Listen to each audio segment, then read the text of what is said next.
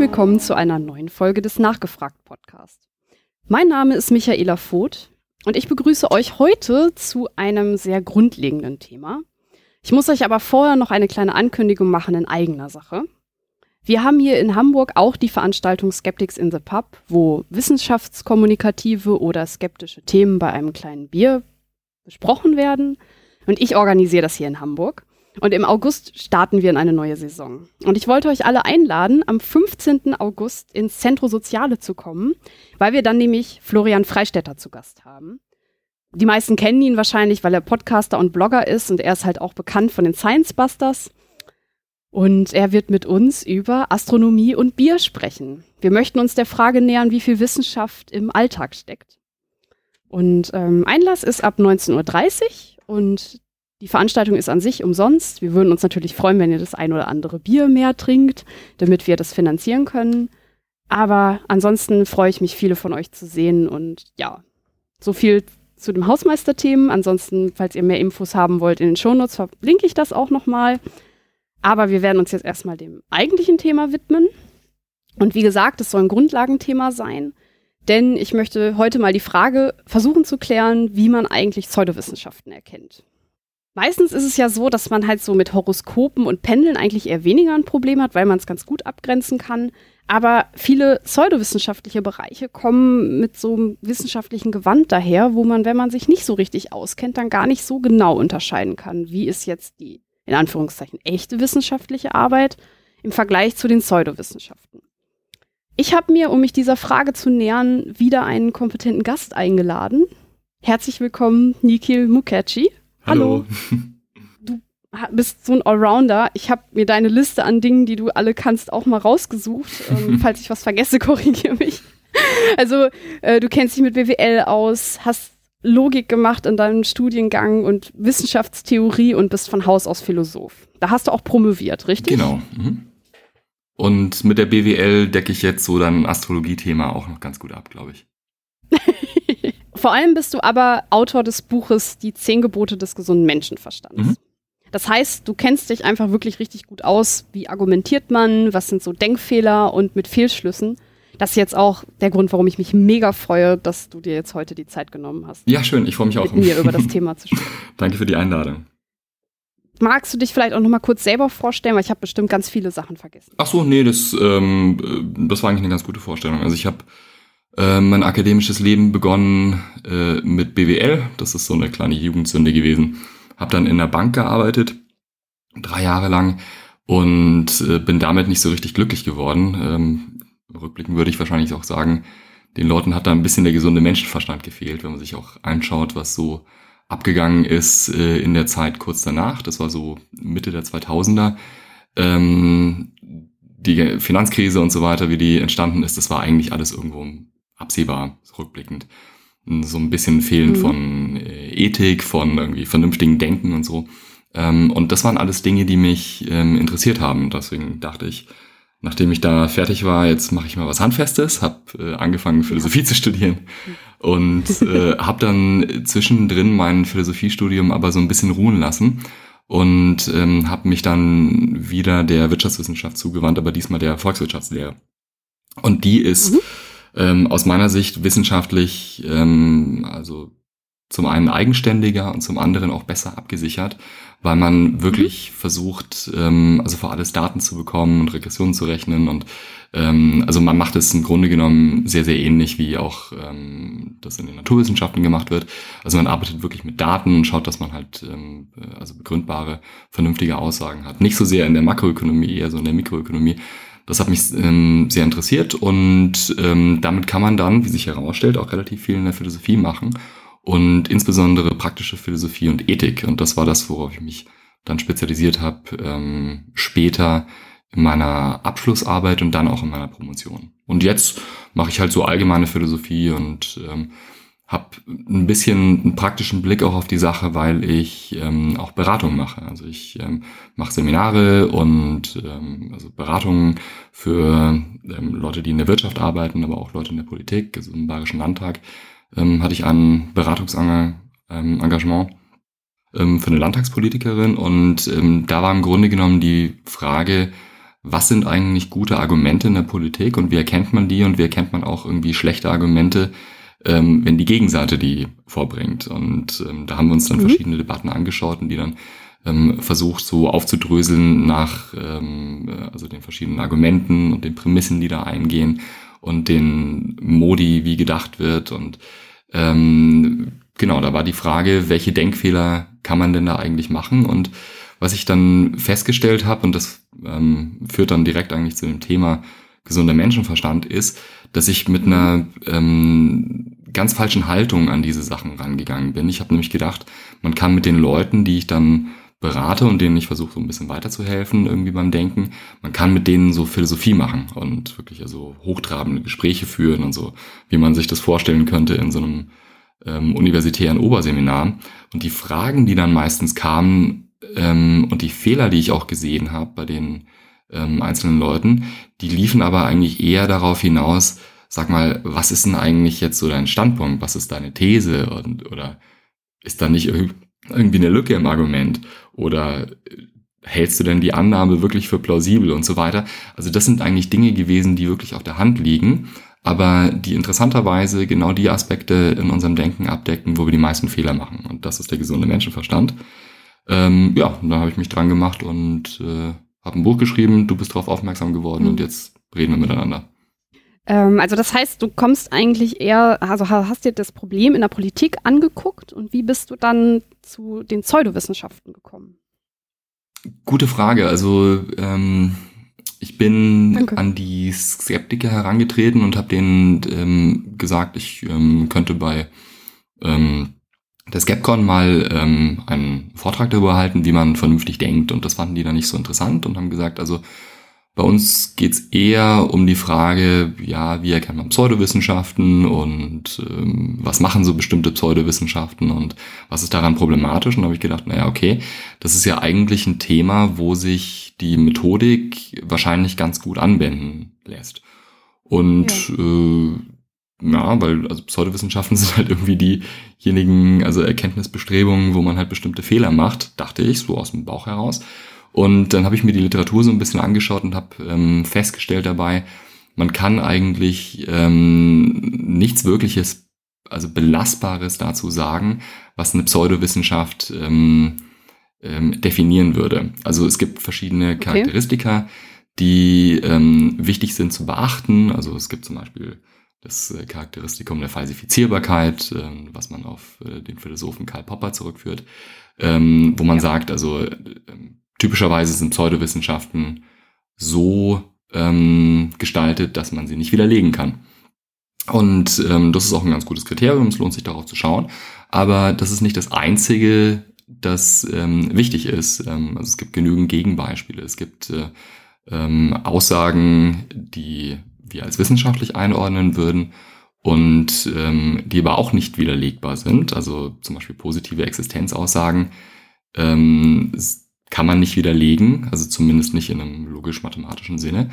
Und es gibt gleichzeitig aber auch Pseudowissenschaften, die ähm, dieses Kriterium aber passieren würden, wenn man es hinreichend lose deuten würde. Also zum Beispiel Astrologie, brauchst ja nur irgendwie ein paar Vorhersagen zu machen und zu gucken, ob die eintreten. Und wenn die nicht eintreten, dann ist das Ding halt widerlegt. Ähm, also das ist kein wirklich trennscharfes Kriterium es ist nur eine von vielen Sachen, auf die sich lohnt zu achten. Und dann habe ich mich gefragt, naja, welche anderen Aspekte gibt's denn auch noch? Und äh, naja, dann hatte ich so diese zehn Gebote und da ist mir aufgefallen, ähm, sehr, sehr viele von den Fehlern, die Leute machen, ähm, wenn sie Pseudowissenschaften betreiben, sind eigentlich genau diese Fehler, die ich denke, also auch im Alltag ähm, passieren, im Beruf und natürlich in den Wissenschaften auch, aber da nicht so systematisch wie in den Pseudowissenschaften. Und dann habe ich aus den zehn Geboten zehn Fragen gemacht, ähm, die man stellen kann, wie man Pseudowissenschaften erkennt. Aber es ist keine Definition, die ich vorschlage. Also es sind keine logisch notwendigen, hinreichenden Bedingungen, sondern das sind einfach nur Testfragen, die gewissermaßen irgendwie unsere Urteilskraft orientieren können, damit wir unser Urteil besser und leichter stützen können. Also die grundlegende philosophische Frage, was ist eigentlich eine Pseudowissenschaft, essentiell, die habe ich damit nicht beantwortet. vor allem ist es aber auch dadurch, dass man dann halt so einen Fragenkatalog an die Hand bekommt, ja erstmal schon mal lebenspraktischer. Das heißt, wenn ich jetzt in eine Diskussion gehe und da jemanden habe, kann ich halt seine Argumente anhand dieser dann prüfen. Ähm, und insomit lass uns doch die Fragen, also lass uns das doch mal durchgehen, welche Kriterien man dann am besten anlegt. Mhm. Du hast ja jetzt gerade schon ähm, angesprochen, dass man zum Beispiel die Falsifizierung anlegen kann als Kriterium. Das heißt, viele Pseudowissenschaftler tun das nicht. Das heißt, sie haben halt Lücken in ihren Studien oder in ihren äh, wie, oder wie würdest du das erklären mit der äh, Falsifizierung? Also, um überhaupt irgendwas ähm, mit Blick auf Falsifizierbarkeit prüfen zu können, ist es wichtig, mhm. dass wir überhaupt wissen, was ist eigentlich die These. Und da geht's oft schon mal okay. los. Ähm, das Problem ist nämlich, dass ähm, aus meiner Sicht ähm, bei vielen von diesen ähm, Parawissenschaften oder Pseudowissenschaften gar nicht wirklich nachvollziehbar ist, wie da die Denkweise eigentlich ist. Also was ist da die These und was sind die mhm. Gründe dafür? Und wenn man dann nachfragt, dann kriegt man eine Version und äh, wenn man dann vielleicht irgendwie nochmal genauer nachfragt, dann kriegt man wieder eine andere Version. Und ähm, das legt für mich nahe, dass in vielen von diesen Bereichen ähm, gar nicht wirklich gedacht wird, jetzt im engeren Sinne, wie man das irgendwie machen würde, wenn man sich auf eine Tätigkeit im Alltag konzentriert oder im Beruf oder eben auch in den mhm. Wissenschaften, sondern es wird eher irgendwie so lose assoziiert und es werden irgendwelche Dinge halt irgendwie so in den Raum geworfen. Ähm, das konnte man ganz schön sehen. Es gab ähm, eine Doku, wo unser Bernd Hader dabei war auf dem BR. Oder was ARD Alpha? Ähm, das, ich glaube, die Show heißt. Wie war der Name nochmal? ähm, von der, also von, von Bernd, Bernd Hader. Unser Aha, ja. Skeptiker mhm. Bernd Hader. Und der wurde genau. von einem Doku-Filmer oder Journalisten, den ich noch, nicht, noch gar nicht kannte, aber der hat eine Show, die heißt Die Frage. Und der wurde mit dem eben so durch so eine Esoterikmesse geführt. Und was die Leute Ach, ja, da mh. so sagen, ist ähm, ganz seltsam und das dreht irgendwie so ein bisschen am Rad und man kann es nicht so richtig irgendwie festlegen. Deswegen, also der erste Schritt, den ich wirklich also unternehmen würde, um äh, sowas zu bewerten, ist, sag mir doch mal ganz klar, was ist überhaupt deine These? Und dann können wir uns im nächsten Schritt über die Gründe unterhalten. Und wenn da schon nichts kommt, dann ist die Wahrscheinlichkeit hoch, dass ähm, die Person, mit der man da spricht, eigentlich nur gewissermaßen einen verkackeiern will. Also es gibt auch einen technischen Terminus dafür, den ähm, nennt man Bullshit. Äh, dazu hat Harry Frankfurt, ein also sehr verdienter Philosoph ähm, der analytischen Schule, ein Essay mal geschrieben und hat gefragt, was ist denn eigentlich Bullshit? Und äh, er sagte, Bullshit ähm, ist im Grunde genommen der Versuch, was anderes zu erreichen als ein vernünftiges Gespräch und ähm, eine Suche nach Wahrheit. Also wenn ich jetzt äh, mhm. versuche, irgendwie dir ähm, also Bullshit ähm, äh, zu vermitteln, dann äh, habe ich zum Beispiel äh, die Absicht, dich zu beeindrucken. Dann spule ich alle Fremdwörter ab, die ich ja. kenne. Aber mir geht's gar nicht darum, dass ich irgendwas damit sage, sondern du sollst einfach nur irgendwie ähm, also einen hohen Respekt vor mir haben, weil ich so viele ähm, Wörter kenne mit einem lateinischen Ursprung und so weiter. Ja. Ähm, und äh, das sollte man zunächst mal ausschließen. Also, dass wirklich eine genuine Absicht darin besteht, eine These zu vertreten und ein Argument für diese These zu liefern. Deswegen ist die erste Frage, die man stellen sollte, wird überhaupt argumentiert? Aber ist es, es stellt sich mir jetzt gerade die Frage, wollen denn diese Leute einen wirklich immer verarschen oder kennen sie sich einfach nur nicht gut genug aus und glauben halt eine, eine Behauptung einfach und geben, kauen die dann nach? Super Frage. Ähm, die, die wurde mir ein paar Mal auch gestellt. Ähm, mit Blick auf diesen Aufsatz, was ich ähm, unterscheiden würde, ist, ähm, ist es de facto Bullshit? Also ähm, mhm. wird etwas gesagt, das also nicht ähm, zielführend ist mit Blick auf die Wahrheitssuche. Mhm. Und ähm, das soll, würde ich unterscheiden davon, ob Leute das bewusst tun. Ich glaube, dass es möglich ist, ähm, Bullshit zu äußern ohne dass man mhm. die Absicht hat, das zu tun. Also es gibt sicherlich auch den anderen Fall, das ist wahrscheinlich eher der häufigere Fall. Also der Gebrauchtwagenhändler, der dann irgendwie sagt, irgendwie, ich sag dir jetzt mal, warum du mein Auto kaufen sollst und äh, verwendet aber eigentlich nur manipulative Taktiken und ähm, das ist Bullshit ähm, von quasi höherer Weihe, weil es gewissermaßen irgendwie da, also als Kunstform perfektioniert wurde.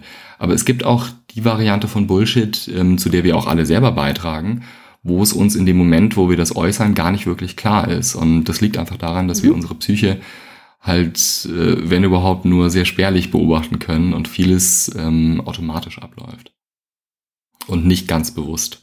Also das ist eine wichtige Unterscheidung. Also ich würde nicht ähm, als erstes darauf achten, ist die Person aufrichtig oder unaufrichtig, sondern was wird da eigentlich mhm. wirklich gesagt und lässt sich das eben ja. deuten und zerlegen in eine Kernaussage, für die argumentiert wird und irgendwelche Gründe, die dafür eben genannt werden.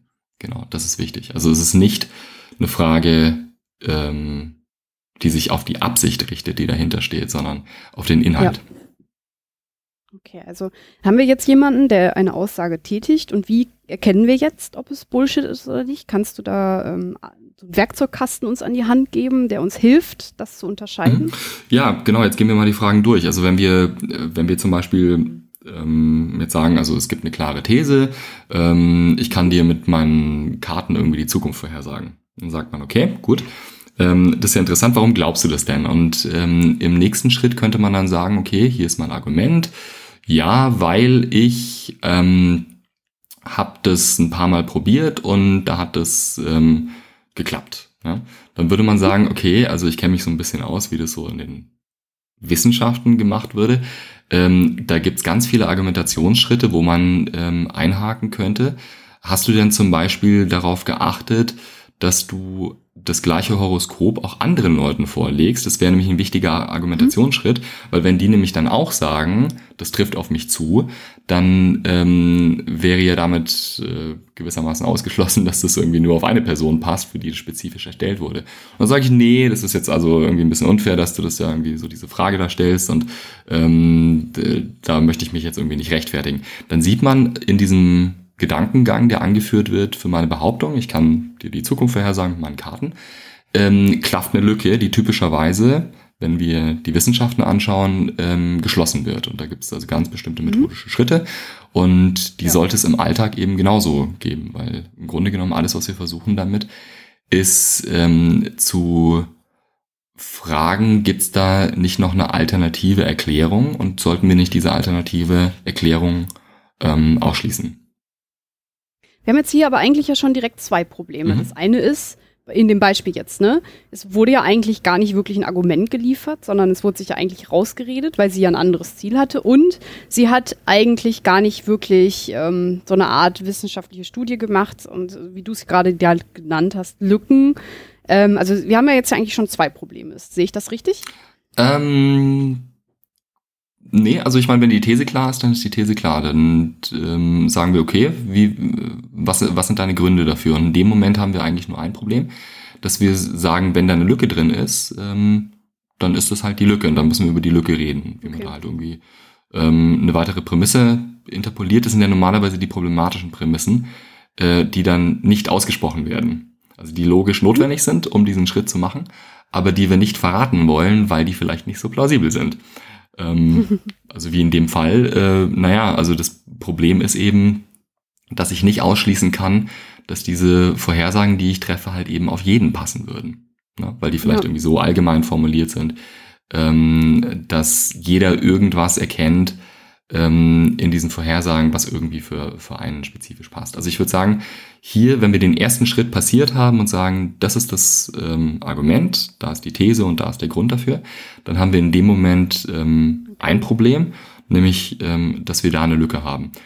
Genau, du denkst jetzt, glaube ich, diese beiden Schritte zusammen. Ne? Also ja, das habe ich in der Tat, weil ich halt so fand, dass das Beispiel, was du gebracht hast, und das ist ja ein sehr, sehr äh, lebensnahes Beispiel, was man als Skeptiker sehr häufig mhm. hat, für mich ist das schon kein Argument.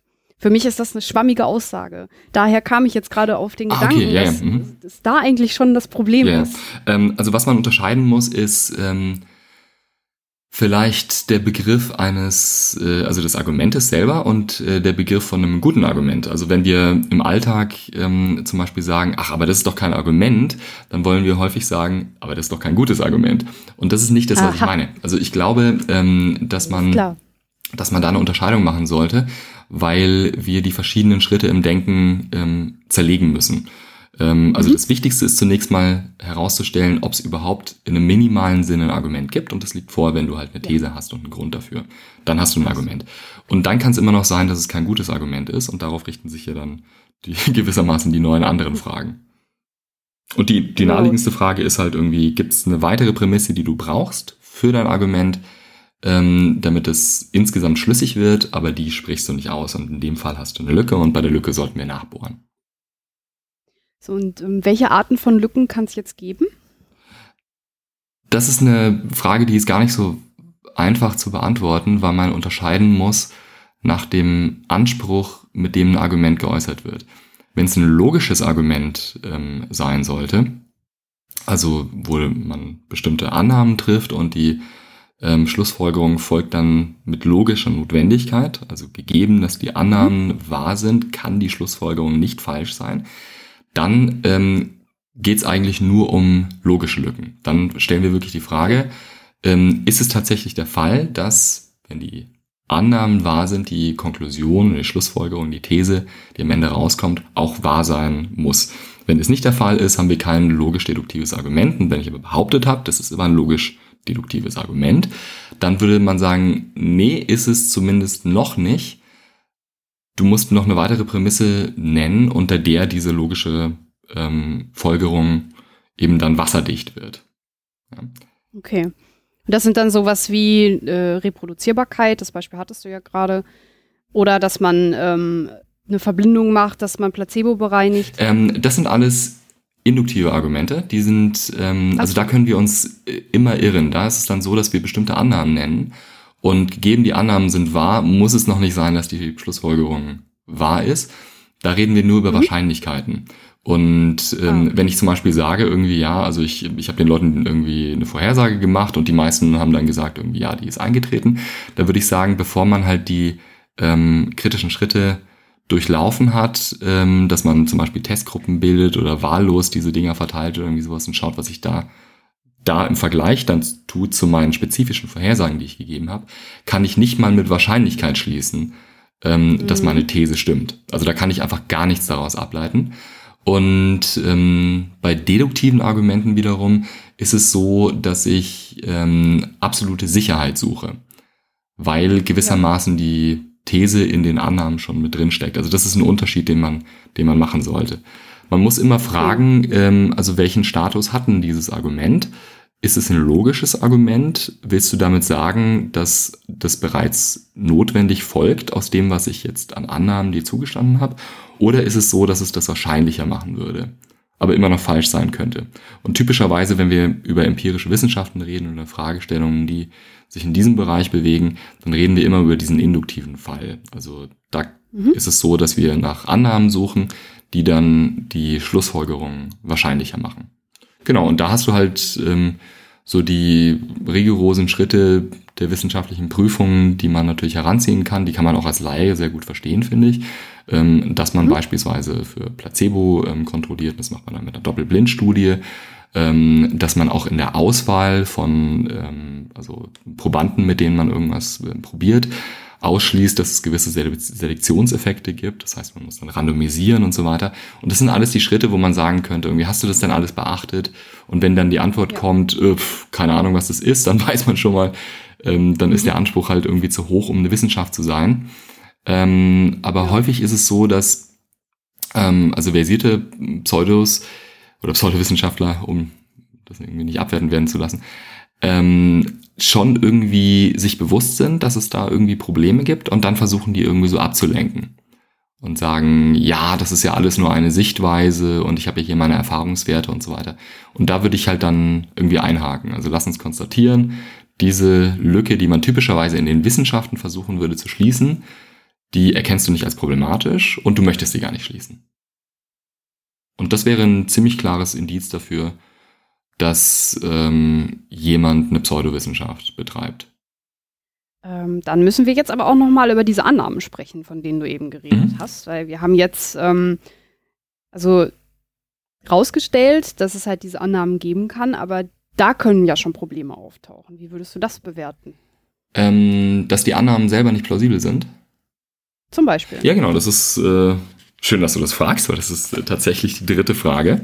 Ähm, wird überhaupt mit glaubwürdigen Annahmen gearbeitet? Also wenn ich jetzt sage, okay, also ich habe verstanden, was die These ist und ich sehe auch zumindest ein Argument und ich habe jetzt schon mal problematisiert, da ist hier und da vielleicht eine Lücke, dann kriege ich vielleicht als Antwort irgendwie, ja, die Lücke würde ich so und so schließen oder wir beabsichtigen die zu schließen, so dann würde ich sagen, okay, alles, alles gut an der Front.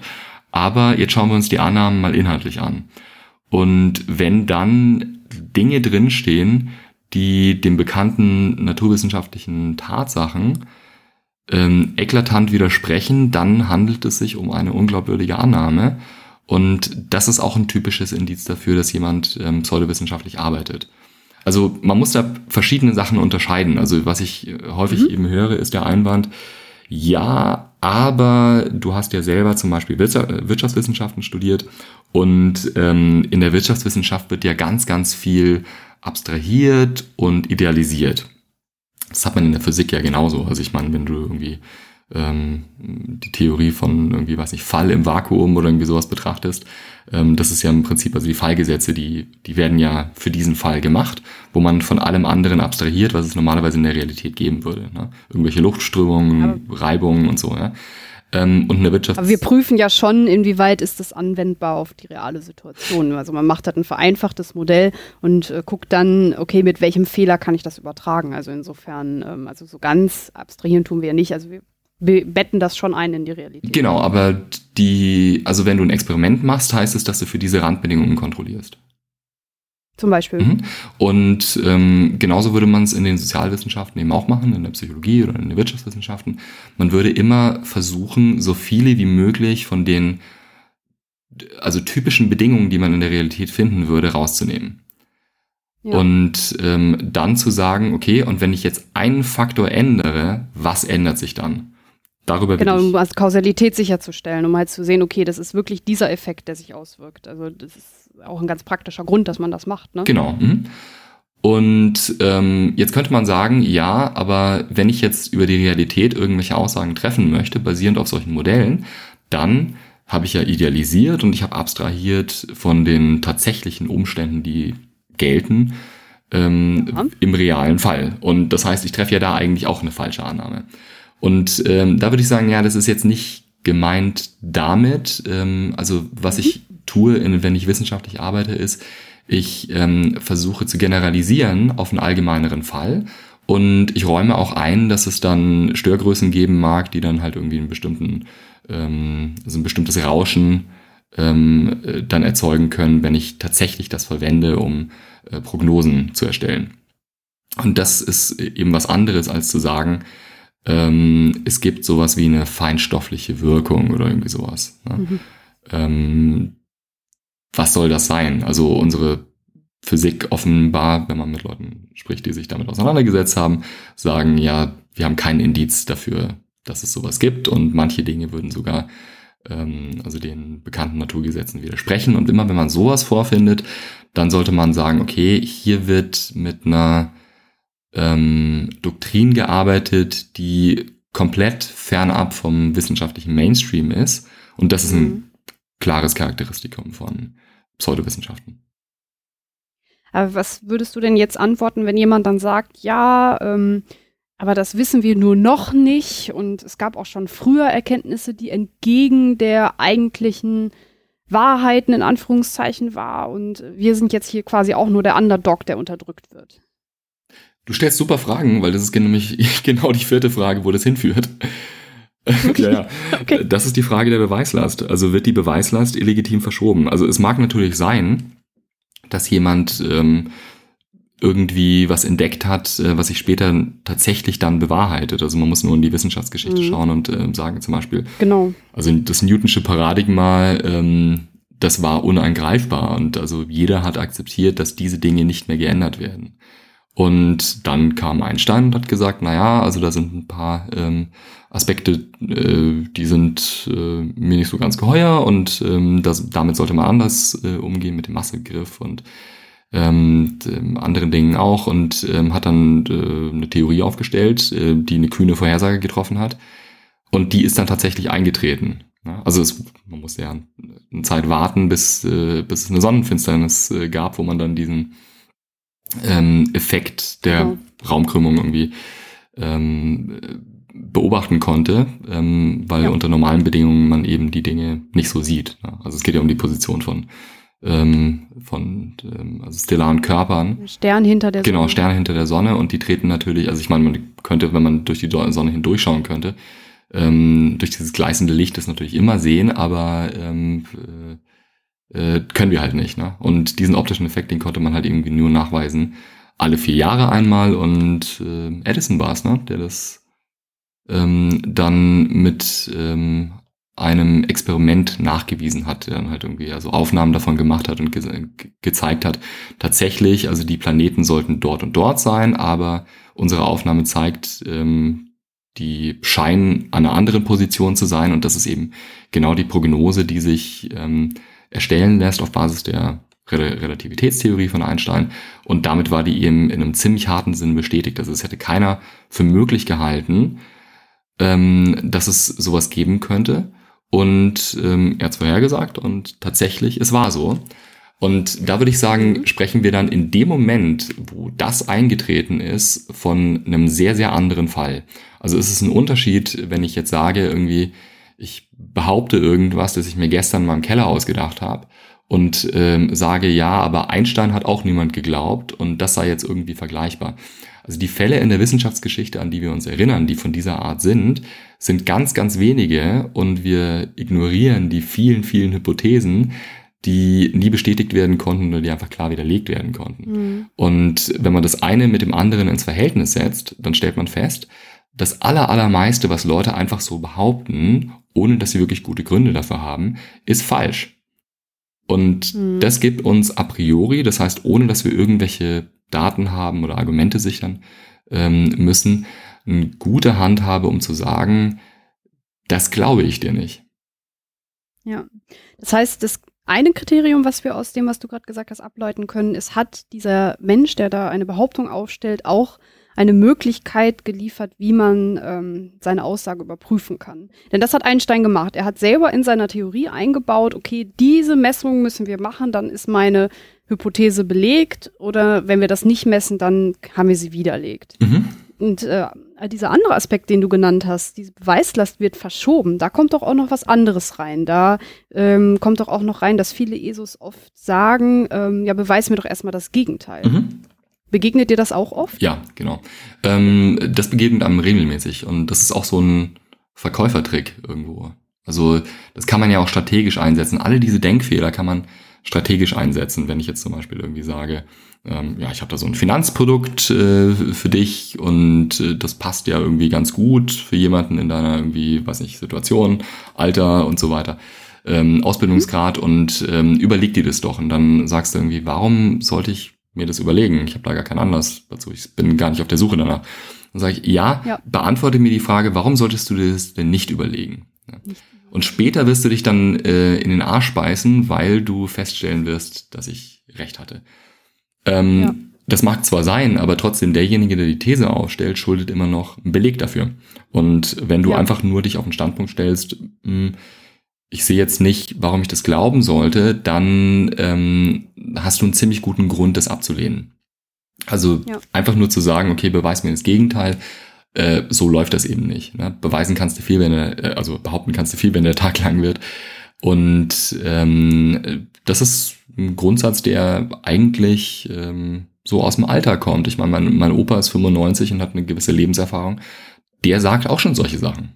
Ne? Warum sollte ich dir das glauben? Ja, okay, das habe ich jetzt nicht verstanden, den Grund, oder, oder, oder du willst dich nur rausreden, also glaube ich es dir nicht. Also das ist so ein Wesensmerkmal von einem, von einem kritisch denkenden, vernünftigen Menschen, dass man erst dann anfängt, Dinge wirklich zu glauben, wenn sie zumindest plausibilisiert werden durch irgendwelche Belege und irgendwelche Gründe. Und über die können wir dann im Detail natürlich immer noch sprechen. Aber das sollte das Minimalkriterium sein. Wie würdest du denn reagieren, wenn Leute so dir gegenüber treten, weil häufig ist es ja auch so, dass sie dieses Thema Beweislast gar nicht so richtig nachvollziehen können. Also wie kann man ihnen, äh, wie kann man da reagieren, wenn Leute dieses Argument anbringen? Ja, weiß mir doch erstmal das Gegenteil. Ähm, man kann sich anschauen, wie Leute das machen bei Debatten, die äh, geführt werden im Moment. Also was zum Beispiel die, mhm. Die Technikerkrankenkasse ja gemacht hat, war zu sagen, also die haben so eine Diskussion geführt mit einem äh, wütenden äh, Versicherten, der gesagt hat, warum zahlt ihr nicht irgendwie äh, 10 Euro mehr zu meiner Brille dazu? Warum zahlt ihr stattdessen Homöopathie? Und dann äh, hat die Technikerkrankenkasse gefragt, ja, kannst du uns denn irgendwelche Studien nennen, die belegen, dass Homöopathie nicht funktioniert? Und ich mhm. meine, erstmal könnte man sagen, das ist deren Job, das zu wissen, weil die sind die Krankenkasse. Und aber mal abgesehen davon, die ähm, Beweislast liegt natürlich bei demjenigen, der sagt, ähm, das ist wissenschaftlich gut etabliert und ähm, wir wollen das bezahlen. Ja? Also ich meine, die haben den Auftrag, ähm, das festzustellen. Und ähm, indem sie die Beweislast illegitim jetzt auf den Fragenden ähm, und den Kritiker verschoben haben, haben sie sich eine ganze Latte von ähm, kritischen Fragen eingehandelt, die dann zum Beispiel lauteten, ja, ähm, also ich habe da irgendwie, weiß nicht, die Einhorn-Reittherapie und die funktioniert bei mir ganz gut. Also könnt ihr mir da irgendwelche Studien nennen, die zeigen, dass das nicht funktioniert und bitte bezahlt mir das doch. Ne? Oder ich mir hilft's, wenn ich irgendwie äh, regelmäßig ein Bier in meiner Lieblingskneipe trinke. Und das ist halt das, was du dir einhandelst, wenn du diesen Grundsatz verletzt. Dann könnte man halt sagen, okay, ähm, was würdest du dann mir sagen, wenn ich behaupte, ähm, ähm, Weißbier ähm, hilft gegen Nierenkrebs oder irgendwie sowas? Mhm. Ne? Kannst du auch nicht beweisen, dass es nicht, ähm, nicht ja. so ist. Und ähm, ich glaube, wenn man, wenn man zeigen kann, dass man so einen Grundsatzfall allgemeinern kann und dadurch entstehen Probleme für die Person, die den verletzt, ne? diesen, diesen Grundsatz, kann man ganz schön zeigen, ähm, dass das problematisch ist, so zu denken. Allerdings, und das ist äh, eine generelle Einschränkung, die ich machen würde, also diese, diese kritischen Fragen, die sind eigentlich für einen selber bestimmt. Das ist nicht unbedingt bestimmt ähm, für die Diskussion. Weil man okay. kann sich nicht die Illusion äh, machen, dass man wirklich Leute im Moment überzeugen kann. Also dafür sind unsere Überzeugungssysteme, nicht nur unsere, von uns beiden jetzt, sondern die von allen Menschen, viel zu inert. Also die bewegen sich kaum. Okay. Und alles, was du machen kannst, ist eigentlich, dass du kritische Fragen hier und da stellst und dann versuchst irgendwie diesen Keim des Zweifels ähm, dann treiben zu lassen. Und vielleicht im zweiten, dritten Gespräch, wenn man nochmal die Chance ja. hat, ähm, kann man dann hier und da einen Schritt weitergehen. Aber das ist nichts, was einen Pseudowissenschaftler oder jemanden, der irgendwie so ein bisschen esoterikgläubig ist, dann irgendwie dazu bringen würde, dass man umdenkt. Das heißt, wir wollen als erstes jetzt erstmal gucken, dass man selber sein Denken auf die Reihe bekommt und dass man sich selbst kontrolliert, genau. wenn man. Mhm. Also du versuchst die kritische Einschätzung zu bilden und dann im nächsten Schritt würde es halt dann über an die Überzeugungsarbeit auch gehen. Wir haben jetzt vier Sachen schon rausgestellt. Also wir müssen über die These uns unterhalten. Dann gucken wir, wie ist die Argumentation aufgebaut, welche Annahmen stecken dahinter und wie ist die Be Beweislast verteilt. Mhm. Was jetzt sehr häufig passiert bei so pseudowissenschaftlichen Theorien, wo man als Laie dann meistens auch nicht mehr so richtig weiterkommt, ist, wenn man auf, bei diesen vier Dingen dann rumschwurbelt. Ähm, und sehr so Dinge benutzt, die in einem wissenschaftlichen Gewand daherkommen. Wie kann man denn damit umgehen? Ähm, also was ich jetzt meine ist, dass man sehr häufig dann auch wissenschaftliche Wörter benutzt, ähm, die dann halt irgendwie so klingen, als hätte man eine Annahme gemacht, die super wissenschaftlich erarbeitet ist. Mhm. Genau, Frage 5. Äh, sind, die, sind die Aussagen klar? Sind die Begriffe klar, die in den Aussagen drin stecken? Und ähm, das ist ein Feld, äh, wo man auch wiederum, also total philosophisch einsteigen könnte und sagen könnte, irgendwie, was macht eine mhm. Aussage denn überhaupt klar? Aber ich würde einfach, ähm, also wieder nur mit gesundem Menschenverstand rangehen und sagen, irgendwie, äh, wenn du Bedingungen angeben kannst, unter denen sich die Behauptung als ähm, eher wahr oder eher falsch rausstellen würde, dann ist es ähm, Ding klar. Das würde ich sagen. Also das deckt sich, glaube ich, ganz gut mit dem, was wir irgendwie meinen. Also wenn ich äh, sage irgendwie, das und das ist ein Hund und du weißt nicht, was das Wort bedeutet, dann würde ich halt sagen irgendwie, ähm, hat einen Schwanz und Haare und vier Beine und so weiter und äh, macht Wuff Wuff oder so, dann mhm. ähm, würdest du schon mal irgendwie hingehen können und du könntest dann Objekte in deiner Umwelt mit Blick darauf prüfen, ob sie ein Hund sind oder nicht. Also du hast einen empirischen Test parat und das ist das, was wir meinen eigentlich mit äh, Klarheit. Und wenn wir Aussagen haben, die so in diese Esoterik-Ecke gehen oder teilweise pseudowissenschaftliche Aussagen, dann ist es wichtig, dass man die nimmt. Die sind ja oft sehr lose formuliert. Wenn man, wenn ein Homöopath ähm, behauptet, äh, mein Mittel XY, sagen wir Arnika oder irgendwie sowas hilft, ähm, dann würden wir erstmal sagen, okay, gegen welche Beschwerden und wärst du denn glücklich damit, wenn wir folgenden Test machen, um diese Aussage zu überprüfen? Ähm, wir nehmen uns 100 Leute und wir teilen die in zwei Gruppen ein, 50-50, und wir geben der einen Gruppe dieses Mittel und der anderen Gruppe geben wir einfach nur äh, nicht homöopathisch behandelten Zucker und mhm. ähm, dann schauen wir, ob sich ein bedeutender Unterschied ähm, herausstellt zwischen diesen beiden Gruppen. Und ähm, mhm. in dem Moment, wo die Person sagt, ja, klar, das wäre ein fairer Test für meine Behauptung, ist die ähm, Behauptung hinreichend geklärt. Also dann wissen wir, mhm. was wir tun müssen, um rauszufinden, ob ähm, die eher wahr ist oder eher falsch ist. Und es kann natürlich immer noch sein, dass wir dann äh, irgendwie nachjustieren müssen oder dass wir zufällig bestimmte Entdeckungen machen, die es, also die ganz anders zu erklären sind. Aber zumindest, wenn wir sagen können, das und das müsste passieren, das würde dann für die Aussage sprechen, oder das und das müsste passieren, das würde dann gegen die Aussage sprechen, dann haben wir Klarheit geschaffen. Glaubst du denn, dass ähm, die Pseudowissenschaftler wirklich auch mit diesen klaren Aussagen, dass sie sich darauf einlassen? Ist das denn etwas, was in deren Realität vorkommt?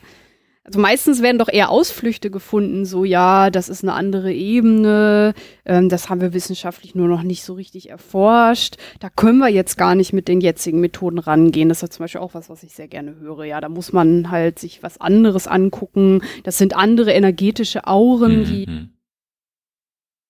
Dann würde ich sagen, okay, das mag ja sogar sein. Also man sollte ja jetzt nicht irgendwie mit, mit, mit Pseudowissenschaftlern reden, nur um die auseinanderzunehmen, sondern wir wollen ja feststellen, ob da vielleicht irgendwas dran sein könnte. Ich meine, die Arbeit als Skeptiker, ja. die ist ja so, dass wir sagen, okay, wir suchen uns ähm, Aussagen, die komisch erscheinen und vielleicht ein bisschen unplausibel, aber wir geben denen eine faire Chance. Und in dem Fall würde ich auch mhm. sagen, wir geben denen eine faire Chance, wenn du sagst, die und die Methode, die würde sich nicht eignen, um meine Aussage zu überprüfen, ja, dann hat deine Aussage wahrscheinlich eine andere Bedeutung und dann musst du mir die Methode verraten, ähm, ja. mit der man die überprüfen würde. Und wenn dann kommt, naja, also äh, was ich meine mit ähm, meine homöopathischen Mittel wirken, ist, ich habe äh, eine Umfrage gemacht unter meinen Patienten und die haben gesagt, ähm, die fühlen sich danach besser.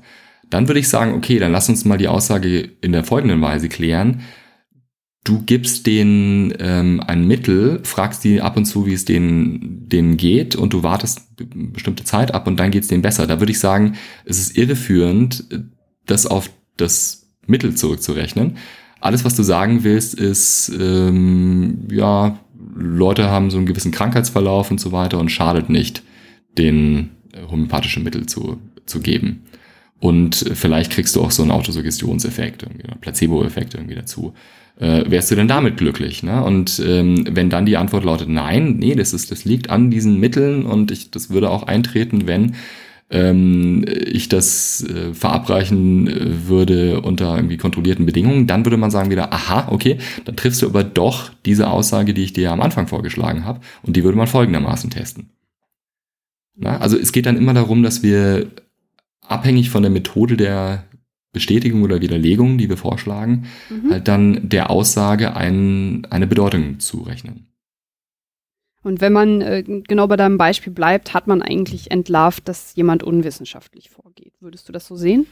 Genau, allerdings äh, muss man unterscheiden, ob die Person wirklich unwissenschaftlich vorgeht oder ob sie einfach nur schlechte Wissenschaft macht. Also das mag ja auch manchmal mhm. sein. Also wenn man ja, ähm, sich anschaut, was äh, also äh, teilweise Wissenschaftler irgendwie als guten Grund für ihre eigenen Thesen akzeptieren würden, dann stellt man fest, damit ist es auch nicht so weit her. Der Unterschied liegt, glaube ich, darin, dass man, wenn man wissenschaftlich arbeitet, in ein System eingebunden ist, wo man gezwungen ist, sich mit Gegenargumenten auseinanderzusetzen. Und wenn man das nicht selber tut, proaktiv, dann werden es andere tun und das sieht unter Umständen dann noch ein bisschen peinlich aus. Ähm, und es ist ein, also es wäre ein Unding, wenn man zum Beispiel sagt, ich habe hier ein Experiment gemacht und da ist folgendes Ergebnis rausgekommen und ein anderer Wissenschaftler fragt meine Methodik und meine Daten an und ich verrate die einfach nicht. Also da wäre man mhm. sofort ruiniert. Und, ähm, das ist das, was man typischerweise eben aber findet in pseudowissenschaftlichen Kreisen, Esoterikkreisen. Also da ist es völlig legitim, mit jemandem, der kritisch fragt, einen Diskurs abzubrechen. Ähm, man unterwirft sich diesen Regeln einfach nicht. Und in der Wissenschaft muss man sich diesen Regeln unterwerfen. Also es geht gar nicht mal so sehr darum, irgendwie, was sind da die Denkroutinen und ähm, steigen die Leute darauf ein, freiwillig oder nicht, sondern arbeiten die auch in einem System, das sich auf diese Art und Weise selbst reguliert. Und das Schöne an den Wissenschaften ist, dass die Wissenschaft als Ganze viel cleverer ist als jeder einzelne Wissenschaftler da drin, weil wir nicht darauf angewiesen sind, dass die Wissenschaftler jeder für sich vernünftig agieren. Hm. Sondern es ist völlig okay, wenn man seine Biases hat und seine Voreingenommenheiten und wenn man versucht, wirklich, also mit allen Mitteln seine Hypothese zu bestätigen, das ist sogar wahrscheinlich gar nicht schlecht, nur dass äh, wir immer beachten müssen, dass es eben genügend ähm, Dissens und genügend ähm, Antagonismus gibt in einem bestimmten Bereich, so dass eben die Fehler und die Lücken in der Argumentation dann auch eben entsprechend aufgeklärt werden.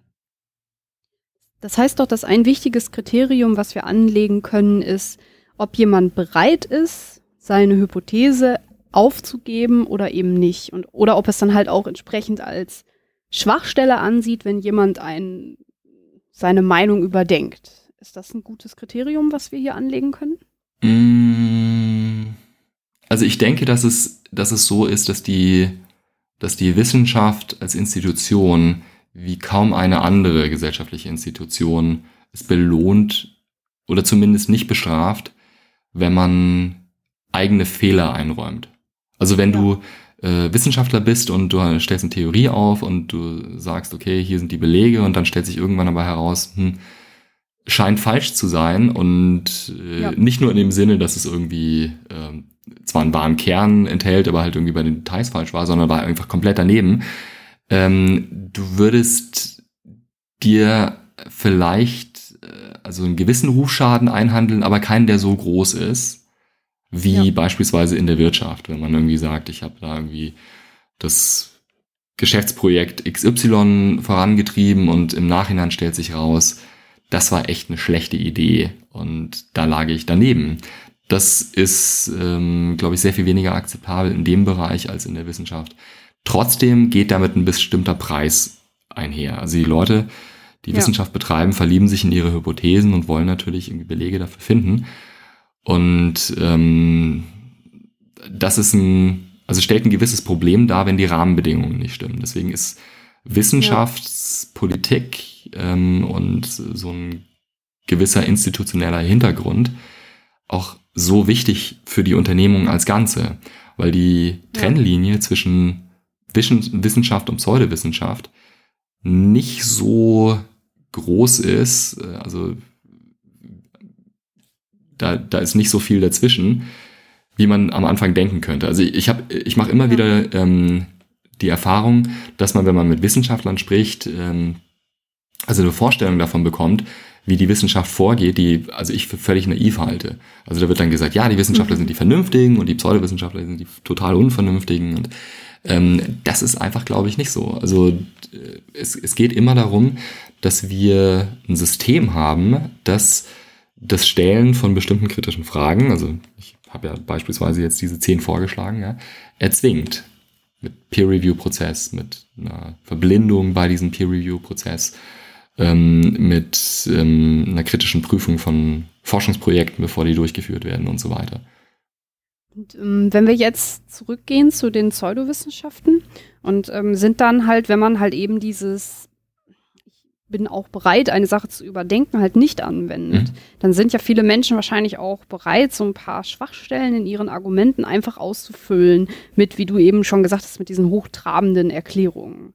Ähm, wie ist es denn jetzt für mich als Laie möglich, dass ich diese Schwachstellen finde? Ähm, also ich glaube, dass es in bestimmten Bereichen als Laie völlig unmöglich ist, diese also Schwachstellen zu finden mit Blick zum Beispiel auf Klarheit. Also wenn man mhm. äh, mit einem theoretischen Physiker spricht über dessen Forschungsprojekt, dann wird man wahrscheinlich als Laie wenig Chancen haben, weil einfach der Grad der Spezialisierung so hoch ist. Und wenn man sich auch mal anschaut, ich meine, also in, äh, in den Bereichen in der Physik, wo man wirklich an der Forschungsfront arbeitet, hast du teilweise ja. ähm, Papers, wo dann, weiß nicht, 20, 30 Leute irgendwie draufstehen oder wahrscheinlich sogar noch mehr, die ähm, mhm. Autoren sind von dem Paper. Da gibt's dann ein Komitee, das beschließt, wer gehört als Autor drauf und wer nicht, noch bevor das Paper geschrieben und veröffentlicht wird. Ähm, ja. Und das liegt schlicht und ergreifend daran, dass es einen so hohen Grad von Spezialisierung äh, gibt. Ich meine, die einen kennen ja. sich damit aus, wie man, ähm, also was die Theorie sagt und die anderen machen die Statistik und dann wiederum welche, die kennen sich mit der Software aus und dann weitere haben irgendwie ja. die, diesen, weiß nicht, Teilchenbeschleuniger oder irgendwie sowas gebaut und ähm, ja, klar. Genau. Und ähm, ich glaube, dass es wahrscheinlich sogar eine faire Annahme ist, zu sagen, dass die sich untereinander selber nicht im Detail verstehen, aber das auch gar nicht müssen, weil die halt bestimmte Schnittstellen haben, über die die halt arbeiten. Also ja.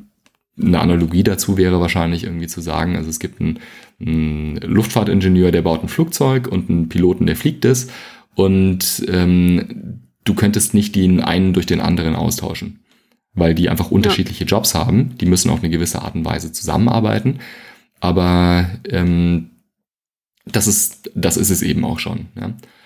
Und um zu deiner Frage zurückzukehren, also wie geht man dann trotzdem vor? Ähm, ich glaube, dass man als Laie immer Diskussionen beachten sollte, die sich zwischen diesen Experten abspielen, insbesondere da, wo die, ähm, vielleicht eine gewisse Uneinigkeit besteht.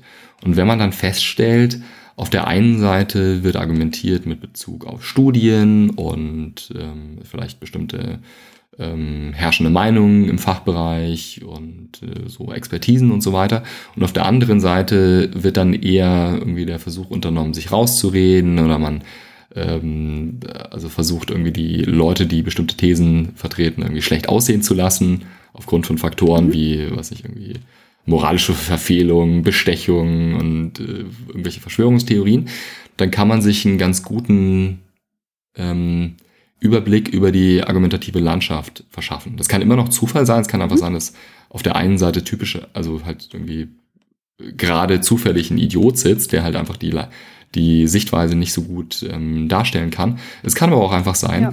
Dass auf der einen Seite alle Argumente sind, auf der anderen Seite halt nur vermeintliche Argumente. Und das ist ja. das, was du halt ähm, zum Beispiel in der Homöopathie-Debatte relativ gut beobachten kannst. Also ähm, typischerweise sagen Kritiker, der Homöopathie nicht, ich habe das mal versucht und bei mir hat es nicht ähm, geholfen, sondern die sagen, kennst du die Studien und kennst du die mhm. Überblicksstudien dazu und kennst du zum Beispiel auch die Effekte, die eintreten können, wenn man ein Medikament äh, nimmt und man wünscht sich, dass es funktioniert und so weiter. Ne? Also Selbstsuggestion, Placebo-Effekt und so. Das hat alles wirklich einen, einen Hintergrund in ähm, wissenschaftlichen Theorien, ein bisschen Psychologie dazu und natürlich halt die konkrete Studienlandschaft, ähm, die, es, äh, die es gibt in dem Bereich. Auf der anderen Seite hast du halt dann das Argument, ja, aber die Homöopathie ist 200 Jahre alt, das könnte sich ja nicht so lange durchgesetzt äh, haben, wenn da nichts dran wäre. Na? Also komisches Argument, weil äh, also Aderlass ist noch älter und das sind, daran glauben auch wenige Leute. Also da kann man immer dann irgendwie relativ schnell irgendwo ein Gegenbeispiel geben, ähm, auch dass man Leute behaupten, das funktioniert oder dass Homöopathen äh, irgendwie Zufriedenheitsstatistiken in ihrer Praxis äh, gemacht haben und die war, die Zufriedenheit war hoch. Vielleicht, weil die Leute nette Menschen sind oder weil du Selbstselektionseffekte hast und so weiter. Und man kann ja. relativ einfach sehen, dass auf einer Seite der Debatte alle Argumente sind und auf der anderen Seite eben keine Argumente. Also dazu brauchst du keine besondere Expertise. Da reicht's wirklich, wenn man mit gesundem Menschenverstand auf die Argumente und auf die Art der Argumente schaut und guckt, wo auch Punkte unwidersprochen äh, bleiben und wo die andere Seite versucht, einfach abzulenken. Eine Methode, die du noch vorschlägst, ist, ähm, dass man sich immer fragt, was würde denn das Argument bedeuten? Du hast ja gerade von der Homöopathie mhm. gesprochen. Was ist das, wenn wir das zu Ende denken? Würdest du das als eine gute Methode ansehen? Was würde passieren, wenn wir das zu Ende denken im Sinne von, was würde daraus noch logisch folgen? Genau. Das wäre die sechste Frage. Also gibt es logische Schwachstellen? Äh, wir wissen ja bestimmte Dinge über ähm, über unsere Welt. Ähm, man weiß zum Beispiel, es gibt überall Mikroben und Partikel und, äh, und so weiter. Und wenn man sich jetzt mal die Behauptung der Homöopathie ähm, vor diesem Hintergrund anschaut, dann sagen die ja, Dinge, die ähm, also äh, eine gewisse Wirkung haben, ähm, bei gesunden Menschen haben die gegenteilige Wirkung bei kranken Menschen, wenn man hinreichend verdünnt und verschüttelt und so weiter. Und ähm, das Problem, was du hast, ist, wir wissen, dass man zum Beispiel sowas wie steriles Wasser ähm, ja. gar nicht wirklich herstellen kann in dem naiven Sinne, wie Leute, die naturwissenschaftlich ungebildet sind, sich das vielleicht vorstellen können. Es ist reines Wasser und da ist gar nichts drin. Es ist immer Staub drin oder Pollen oder was auch immer, egal unter wie ähm, sterilen Bedingungen man arbeitet. Und das heißt ja, wir bringen da bestimmte Substanzen ein in diese ähm, Tinkturen, die dann ähm, verdünnt werden.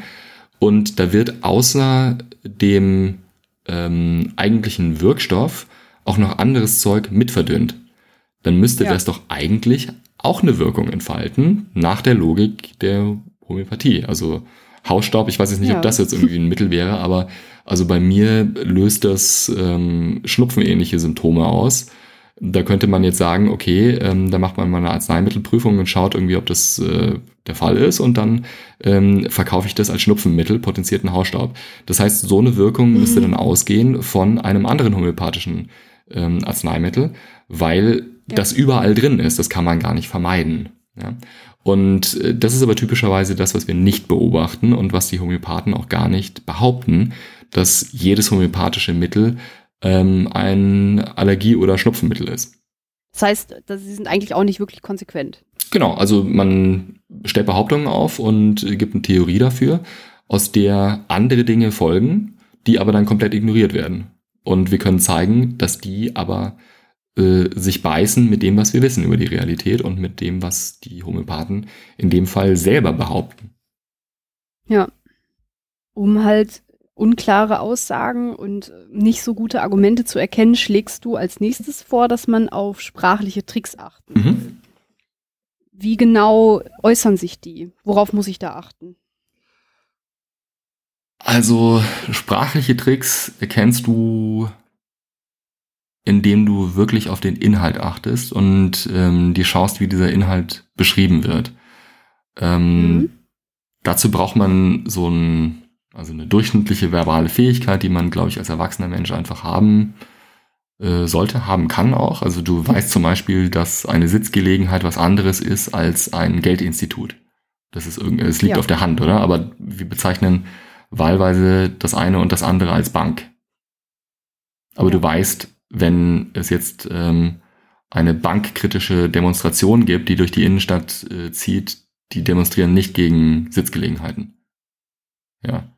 Also äh, bei solchen Sachen würde ich sagen, das ist jetzt wahrscheinlich ein bisschen überspitzter Fall. Da sieht man das sofort. Ähm, bei anderen Dingen ist es subtiler, aber man kann auch feststellen, wenn man das wirklich möchte, dass damit, also mit der, mit der Wortwahl eine bestimmte Behauptung zum Beispiel einhergeht. Also wenn wir uns den Begriff Alternativmedizin zum Beispiel anschauen, dann wird gesagt, dass es ähm, eine alternative Art der Medizin. Ja? ja. Also ich bezeichne Homöopathie als Alternativmedizin.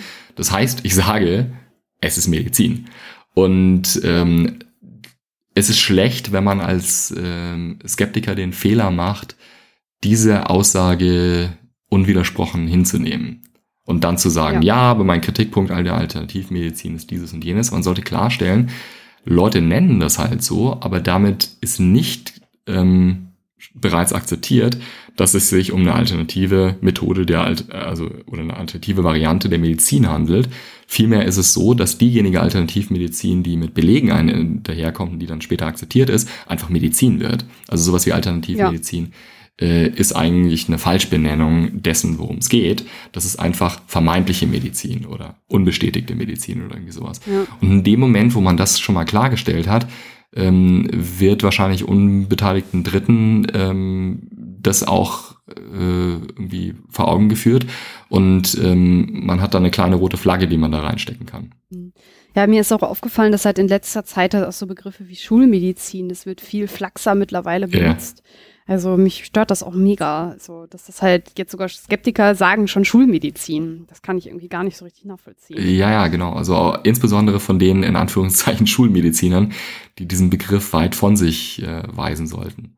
Ja. Oder ich ja, meine, also es, die, die, die Frage ist, wie man damit umgeht. Man kann natürlich auch sagen, okay, das war ursprünglich mal ein Kampfbegriff, aber dann äh, nehmen wir den Begriff und wir versuchen selber damit ähm, uns zu bezeichnen und zu sagen, okay, der Vorteil ist, es gibt eben eine Schulmeinung und Institutionen, die das prüfen und die stehen hinter ja. unserer Methode, halt nicht hinter eurer Nicht-Schulmedizin, die halt gar keine Medizin ist. Aber ich sehe schon den Punkt. Also ja. man muss irgendwie äh, auf den historischen Kontext von Begriffen immer auch ein bisschen achten und sich nicht mhm. zu weit davon entfernen. Das ist ja auch ein Kritikpunkt, der an meiner Konzeption des gesunden Menschenverstandes ähm, häufig ähm, gebracht wird, weil die Leute sagen, ja, jeder beruft sich auf einen gesunden Menschenverstand.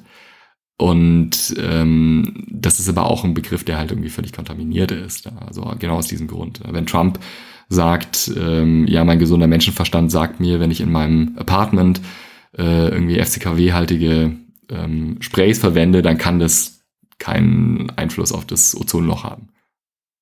Mhm. Das sagt mir mein gesunder Menschenverstand. Äh, gut, ja.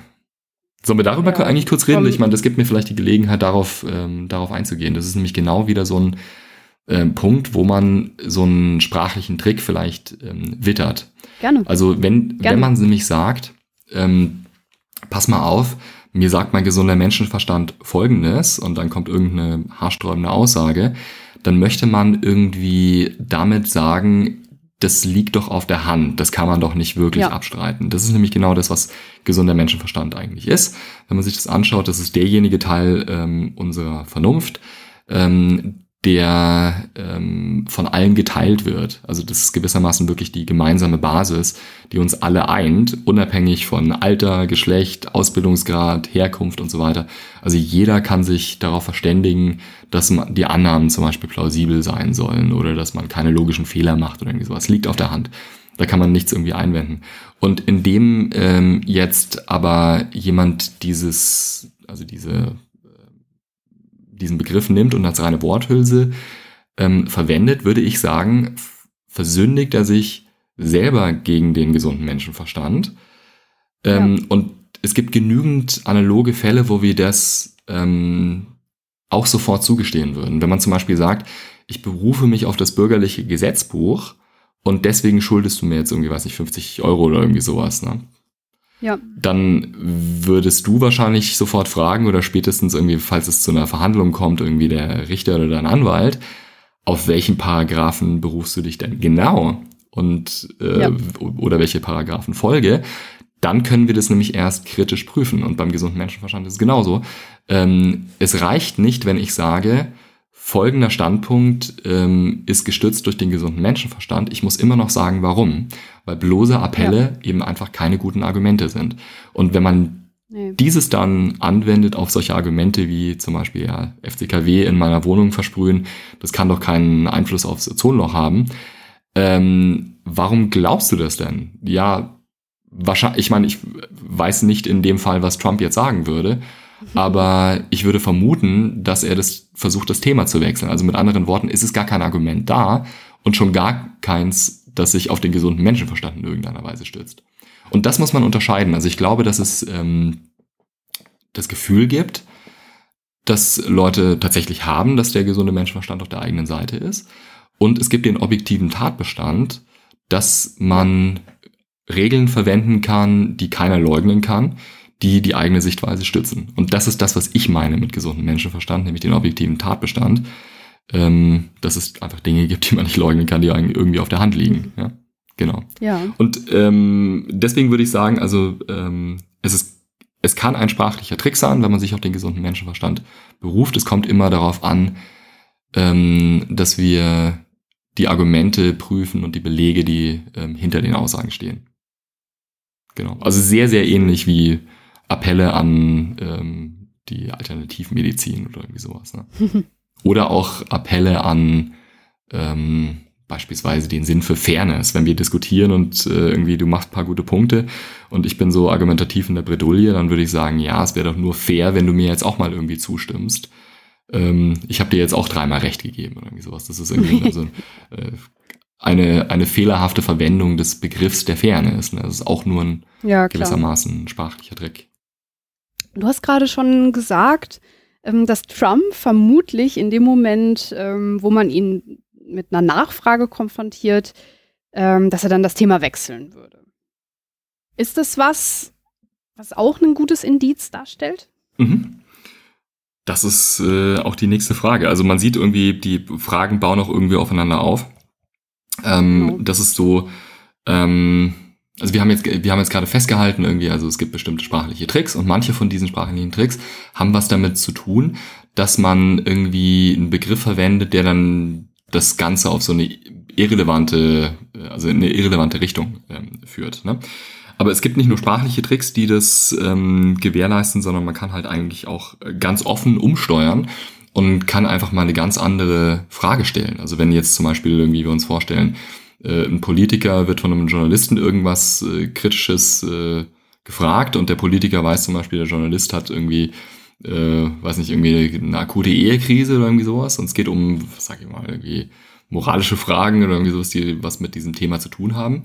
Dann kann der mhm. ähm, sagen, also wie kann denn jemand wie Sie so eine Frage stellen? Und dann geht's um das Thema irgendwie, was ist in dessen private Situation und ähm, das kann sehr, sehr konvenient sein. Also es kommt zu Pass, wenn man halt äh, also so die Möglichkeit hat, irgendwie jemanden auf einer persönlichen Ebene anzugreifen, um selber zu vermeiden, dass man in der Kritik steht. Weil typischerweise die Leute, die dann diesen Angriff erfahren, also die Opfer dieses Angriffs werden, ja dann irgendwas dazu sagen müssen, weil sonst bleibt der Eindruck ja hängen. Ne? Also das ist ja. eine ziemlich perfide und aber trotzdem effektive ähm, Strategie, die man, die man wählen kann, die kann man überall ähm, beobachten. Und ähm, manchmal gibt's aber auch ähm, solche Manöver, die wahrscheinlich äh, gar nicht böse gemeint sind. Also wenn wir uns wieder die Homöopathie-Debatte mhm. anschauen, das ist das beste Beispiel, deswegen verwende ich das auch in dem Buch, ähm, an also ganz verschiedenen Stellen, weil man einfach alle diese Denkfehler da finden kann. Und ähm, ja. eine Möglichkeit, um abzulenken von der Frage, was sagen denn die Studien, ist zu sagen, was sagen denn die Leute, die ich gefragt habe, mit denen ich spreche. Das hat halt nichts damit zu tun, ob an der Sache ähm, was dran ist und ob es wissenschaftliche Belege gibt. Das ist ja die eigentliche Frage, die wir stellen müssen. Ähm, da geht's halt dann einfach irgendwie um die Popularität. Und ähm, es gibt ständig irgendwie Pressemitteilungen, Kommuniqués, äh, die ähm, also der homöopathische Dachverband ähm, verschickt, wo ähm, dann gesagt wird, aber die Mehrheit der Bevölkerung wünscht sich dass Homöopathie erstattet wird und hat gute Erfahrungen gemacht. Und es gibt so und so viele Prozent überzeugte Verwender und so weiter. Ne? Also ein Laie, der sich in diese Debatte einklingt, kann unter Umständen davon mitgerissen werden und sieht nicht, dass es da um eine ganz, ganz andere Frage geht. Ja. Und ähm, das stellt ein gewisses Problem dar. Da muss man ähm, natürlich ein bisschen was wissen über den entsprechenden Fachbereich und über die Art und Weise, wie man ähm, Probleme löst und wie man auch Fragen stellt, um zu sehen, das ist einfach eine andere Frage. Und ähm, was ich natürlich sofort tun würde in so einer Debatte, ist dann einfach klarzustellen, das ist eine andere Frage. Es gibt Leute, die auch Schlangenöl gekauft haben und waren damit zufrieden. Und es gibt Leute, die sich regelmäßig die Hand lesen lassen und sind damit auch zufrieden.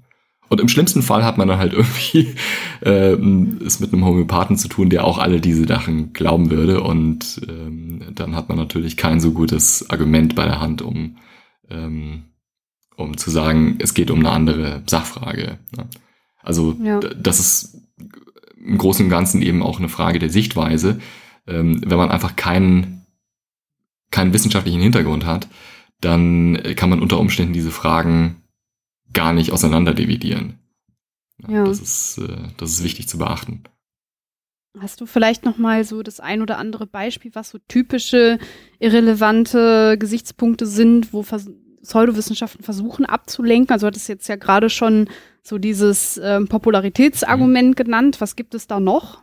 Ähm, ein ganz ähnlicher Appell ist der Appell an die Natur. Also Zigarettenfirmen ja. machen das ganz gerne, dass sie sagen, keine natürlichen Zusatzstoffe. Und wenn man dann schaut, was sind diese keinen, also nicht zugesetzten ähm, äh, Stoffe, das sind dann halt irgendwie Nikotin und äh, ähm, Kohlenstoffmonoxid und so weiter. Also giftige Substanzen, das ist gar nicht gut, dass die da drin sind. Da wird im Prinzip so, also ein Punkt gebracht, der eine gewisse Assoziation schafft, aber streng genommen halt irgendwie nichts mit der Frage zu tun hat, ob das Zeug gesund ist oder nicht. Also ich will jetzt nicht Homöopathen mit Zigaretten vergleichen, aber was die dann halt immer sagen, ist sanfte Medizin, ähm, das ist eine Alternative, die beruht auf der Natur und so. Das, das hört man ja sehr häufig. also sanft würde ich sogar durchgehen lassen, wenn sie nicht sagen würden Medizin. Weil ja, also die klar. sanfteste Medizin ist die Medizin, die keine ist. Ne? Also wenn du keine wirksamen Mittel gibst, dann kriegst du natürlich auch keine Nebenwirkungen. Wobei, man muss natürlich den äh, Placebo-Effekt oder beziehungsweise den Nocebo-Effekt auch immer mit bedenken. Ne? Also es gibt ja auch den Fall, dass man Mittel verabreicht, äh, also vermeintliche Mittel verabreicht und dann irgendwie sagt, ja, da könnte irgendwie Panikattacke äh, auftreten als Nebenwirkung und dann tritt das tatsächlich auf, obwohl gar nichts gegeben würde. Also der Placebo-Effekt ist unter Umständen relativ, relativ stark auch. Und das ist auch ja. ein Punkt, den man, den man natürlich gegen die machen kann ähm, die sagen halt, ähm, es ist alles sanft und so weiter, aber sagen ja dann gleichzeitig irgendwie, es gibt ein bestimmtes ähm, Sympo Symptombild und es soll sich auf die in die Art und Weise ändern.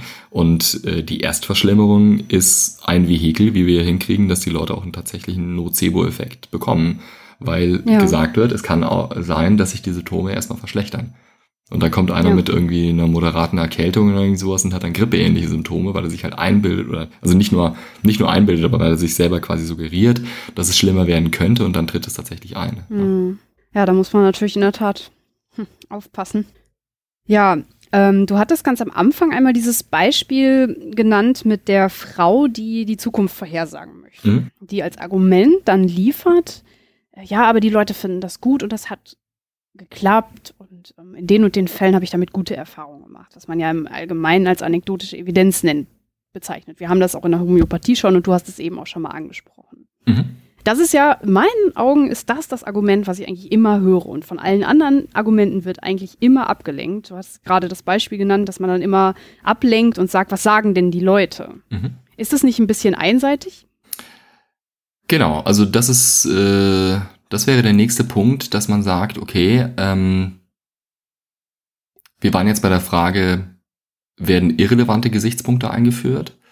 Äh, mhm. Darauf sollte man achten. Man sollte aber auch darauf achten, werden alle relevanten Gesichtspunkte ähm, hinreichend ähm, beachtet und ins okay. äh, Urteil mit einbezogen. Und äh, was ich natürlich mache, ist, wenn ich einen anekdotischen Beleg bringe, ist, ich blende alle anderen Gesichtspunkte aus, die auch noch relevant sind. Also wenn ich zum Beispiel sage, ich habe dieses Mittel mal verwendet und ich habe folgende Effekte feststellen können, dann blende ich aus, andere Leute haben das auch verwendet und die haben vielleicht folgende Effekte nicht feststellen können. Und mhm. das ist wichtig, immer ins Kalkül zu ziehen.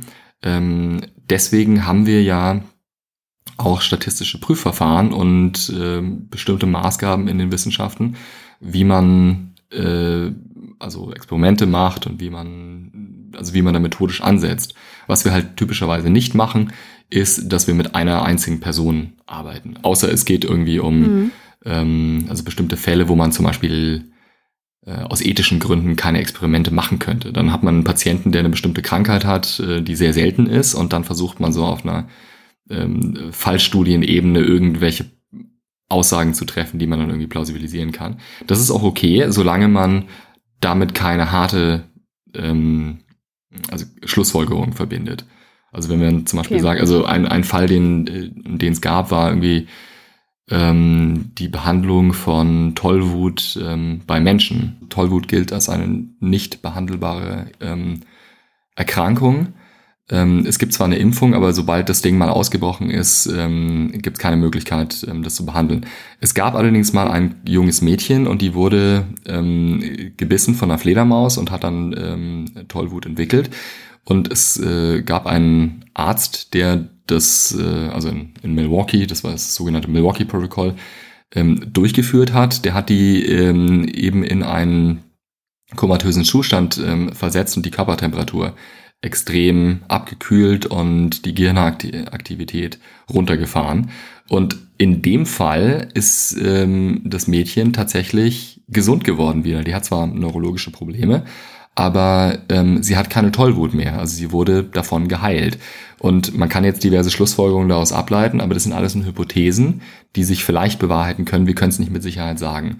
Da würde ich sagen, ähm, das ist eine Form von, ähm, also einem anekdotischen Beleg, also einem Verweis auf ein Fallbeispiel, ähm, wo man sich völlig bewusst ist, dass ähm, daraus nicht so wahnsinnig viel folgt. Und typischerweise ist es allerdings so, dass ähm, jemand, der eine Pseudowissenschaft hat und die ähm, bestätigen möchte mit anekdotischen Belegen, sehr viel härtere Schlussfolgerungen daraus ableitet.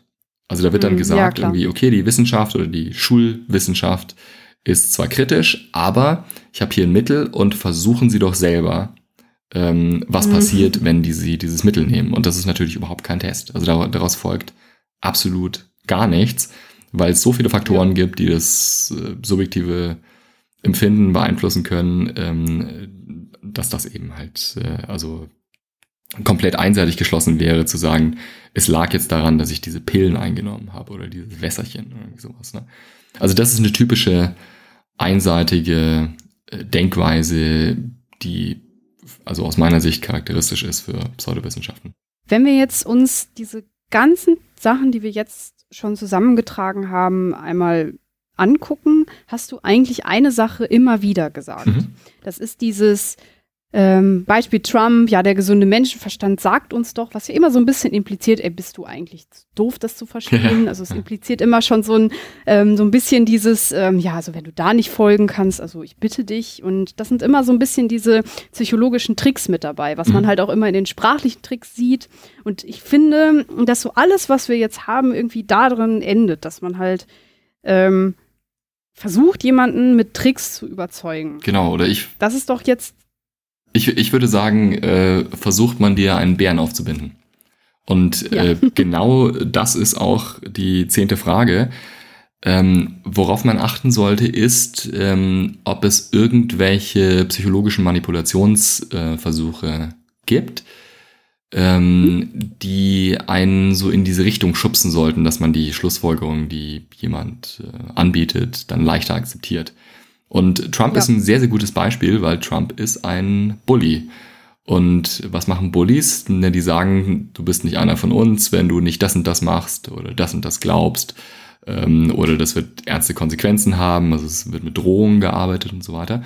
Und äh, wenn man eine These akzeptiert auf Basis von Gruppenzwang oder auf Basis von einer Drohung, dann kann es zwar sein, dass man das irgendwie annimmt, also psychologisch ist das wahrscheinlich möglich, aber es ist kein guter inhaltlicher Grund, um irgendwas zu glauben. Und das sollte man erkennen, das ist ein Gebot des äh, gesunden Menschenverstandes. Also dass man irgendwie ähm, sich mal selber befragt, gab es denn mal irgendwelche Dinge, die ich geglaubt habe, wo ich mir dann auch vielleicht vergleichsweise sicher äh, war, aber die sich als Hanebüchen falsch äh, später herausgestellt haben. Ja? Und ich glaube, da hat jeder ja. das ein oder andere Beispiel. Also insbesondere aus dem zwischenmenschlichen Bereich, da stelle ich sehr häufig fest, das hat sehr viel zu tun mit, ähm, mit genau diesem zehnten Gebot, das ähm, damit thematisiert wird. Leute sagen dann irgendwie, ja, ich hatte mal den Eindruck, die Person mag mich nicht weil sie zum Beispiel, wenn andere Leute irgendwie ähm, anwesend waren, nur die anderen Leute begrüßt hat, aber mich nicht. Ja?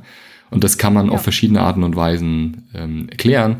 Ähm, eine Erklärung ist, stimmt tatsächlich, die Person mag dich nicht, aber die andere Erklärung wäre, ähm, sie mag dich so sehr, dass sie dich zu ihrem inneren Zirkel zählt und dass es deswegen gar nicht notwendig ist, sich irgendwie formell zu begrüßen. Man begrüßt die anderen Leute, die kommen. Ja, könnte man so sehen. Genau. Und ja. das ähm, Also da würde ich, würde ich sagen, irgendwie gibt es irgendeine Situation dieser Art, wo sich dir irgendwie ein Eindruck aufgenötigt hat.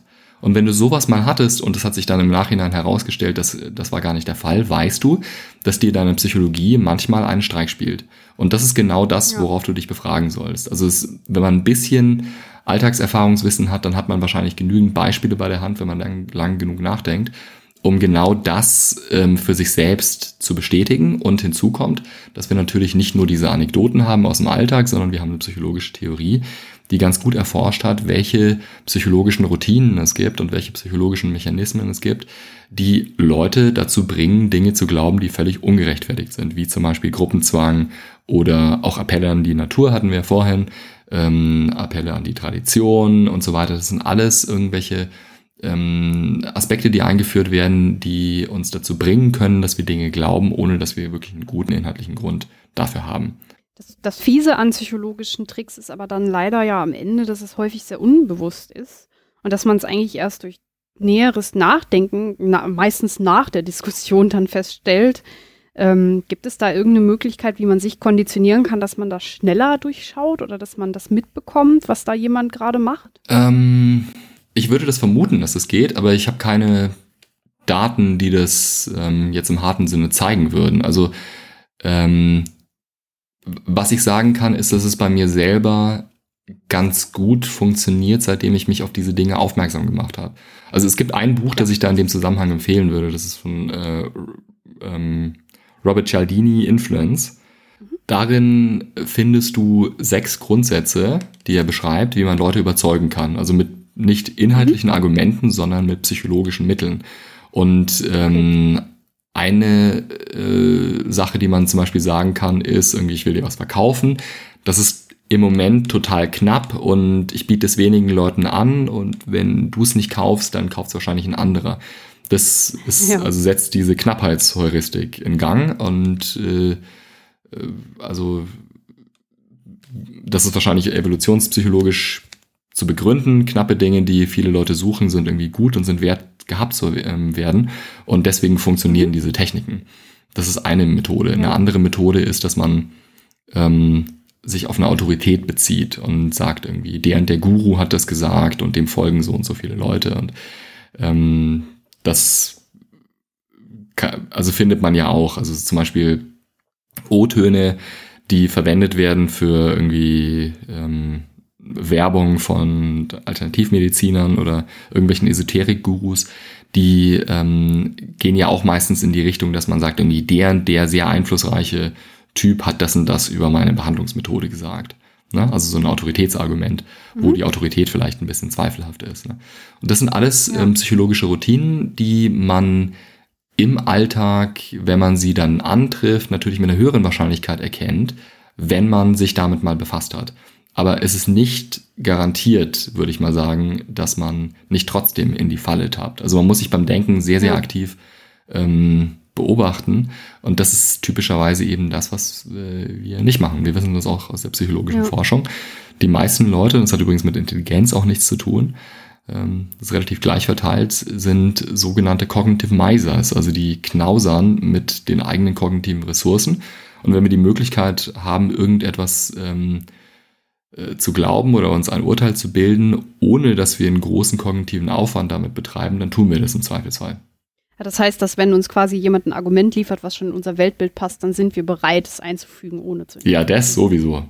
Klar. Also wenn du auf die Waage steigst irgendwie morgens und die zeigt genau dein Traumgewicht ein, dann wirst du nicht nochmal draufsteigen. Wenn du draufsteigst und die zeigt an 8 Kilo Übergewicht, dann wirst du dir denken, naja, also vielleicht zwei, drei Kilo oder irgend sowas, aber das kann einfach nicht sein. Dann steigst du nochmal drauf, reibst dir den Schlaf aus den Augen, ähm, schaust, ob die Waage richtig geeicht ist. Vielleicht ja. gehst du wütend irgendwie zum Elektromarkt, wo du sie gekauft hast, irgendwie wieder zurück und sagst, das Ding funktioniert nicht. Ähm, also man prüft typischerweise Aussagen, die entweder nicht konform gehen mit den eigenen Überzeugungen oder mit den eigenen Wünschen, sehr viel kritischer als alles das, was eben konform geht. Und das ja. schafft einen gewissen Bias im eigenen Denken. Ja. Haben wir denn jetzt alle Kriterien ähm, durchgesprochen? oder fehlt noch was? Nee, ich würde sagen, das waren eigentlich alle Kriterien, also alle Testfragen, die ich ähm, stellen würde. Wir können die vielleicht nochmal zusammenfassen, das wäre wahrscheinlich ein guter Service. Ne? Das wäre, mach das doch. Also Frage 1 ist, äh, wird überhaupt argumentiert? Das heißt, ist überhaupt klar, um welche These es geht und ist es klar, welche Gründe für diese These sprechen? In dem Moment, wo wir die Frage bejahen können, ähm, mhm. haben wir es mit einem Argument in einem losen Sinne zu tun. Also das heißt, es wird einfach was behauptet und das wird begründet. Äh, in dem Moment, wo das vorliegt, können wir uns fragen, gibt es eigentlich irgendwelche Lücken in der Argumentation? Also ein typisches Beispiel, ähm, das man da nehmen kann, ist irgendwie also Verblindung von Experimenten. Ähm, wenn die nicht unternommen wird, dann ist es ein Anzeichen dafür, dass da eine problematische Lücke vorliegt. Und wenn man jemanden darauf hinweist, da ist doch eine problematische Lücke, der sagt aber, ja, das ist aber kein Problem für mich, dann ist es wahrscheinlich ein Pseudowissenschaftler. Das ist ein typisches Charakteristikum. Ja. Ähm, auch wenn es keine Lücken gibt, es kann sein, dass es problematische Annahmen gibt, mit denen gearbeitet wird, ähm, die für sich genommen unglaubwürdig sind. Ähm, man muss eine gewisse wissenschaftliche Grundbildung haben, um das zu sehen. Ähm, das Kriterium wäre aus meiner Sicht, dass man fragt, ähm, geht es denn konform mit dem, was wir über unsere Welt wissenschaftlich wissen? Ja. Ähm, die vierte Frage war die Frage der Beweislast. Wird die Beweislast illegitim verschoben? Ähm, ja, es wurde nicht bewiesen, dass Homöopathie funktionier funktioniert. Ja, aber du kannst auch nicht beweisen, dass es nicht funktioniert. Ne? Das wäre so ein, genau. so ein Beispiel. Da wird die Beweislast umgekehrt, auch typisch für Pseudowissenschaften. Gibt es unklare Aussagen? Ähm, typischerweise wird in Pseudowissenschaften mit eher vagen Aussagen gearbeitet, die es dann erlauben, dass jeder so irgendwas findet, äh, was er damit anfangen kann. Also das mhm.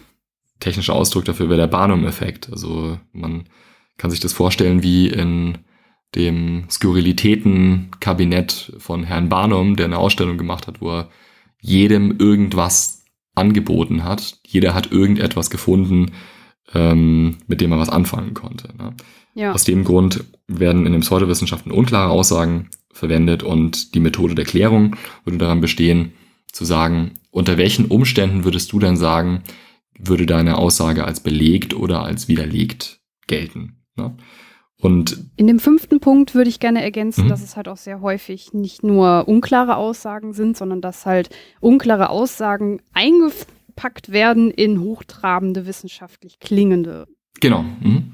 Erklärungen, sage ich jetzt mal. Also sprich, dass halt ähm, die unklaren Aussagen ähm, getätigt werden, um Wissenschaftlichkeit vorzutäuschen. Genau. Mhm.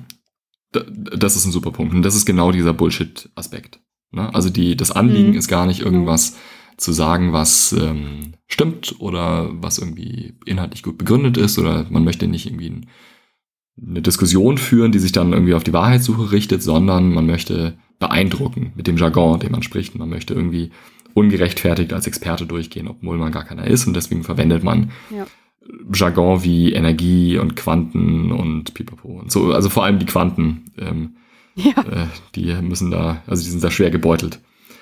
Ähm, Genau, das ist das, also die fünfte Frage, gibt es unklare Aussagen? Die sechste Frage ist, ähm, gibt es logische Schwachstellen? Und eine Technik, die ähm, ich empfehlen würde, ist einfach mal zu gucken, was denn aus einer bestimmten Pseudo- oder vermeintlich pseudowissenschaftlichen These folgen würde und mhm. ob das konform geht, entweder mit der These selber oder mit dem, was wir eben wissen über die Welt. Und wenn die Antwort lautet nein, das kann man nicht konform machen, dann liegt eben ein logisches Problem vor. Mhm. Siebte Frage ist, ähm, werden sprachliche Tricks verwendet? Ähm, wir haben gesagt, es gibt den Trick, ähm, dass man eine vermeintliche Heilmethode als Alternativmedizin bezeichnet. Damit wird dann äh, so unter der Hand mitgeliefert, ja, das ist eine alternative Art der Medizin wo eigentlich gesagt werden müsste, es ist eine vermeintliche Medizin, für die wir keine Belege haben oder zumindest noch keine Belege. Also das ist auch eben ein sprachlicher Trick, der verwendet werden kann und der, also wenn das systematisch gemacht wird, ähm, auf Pseudowissenschaft hinweist. Übrigens ein anderes Beispiel, was auch ein gutes Beispiel ist, glaube ich, in dem Zusammenhang, ist der Begriff der Theorie, wie er verwendet wird in der Debatte zwischen Kreationisten und ähm, Evolutionstheoretikern. Also die Kreationisten ja. wenden gerne ein gegen die sogenannte Evolutionstheorie, in Anführungszeichen jetzt. Ähm, es sei ja nur eine Theorie. Und nur eine Theorie ähm, legt nahe, dass wir den Begriff Theorie in dem alltagssprachlichen Sinne deuten, nämlich als eine lose Vermutung, vielleicht auch falsch. Und das ist ja genau nicht das, was gemeint ist, sondern Theorien sind eben Aussagen oder Hypothesensysteme ähm, in den Wissenschaften, die also mit hinreichenden Daten gestützt werden. Die müssen nicht wahr sein, aber ähm, wir wollen nicht sagen, es sind einfach nur Vermutungen. Ja? Also es gibt genau. Theorien, die zwar auch sich irgendwann als falsch herausstellen, aber zumindest sagen wir damit, die erklären eine bestimmte Portion von empirischen Daten ziemlich gut und deswegen vertreten wir die als Theorie.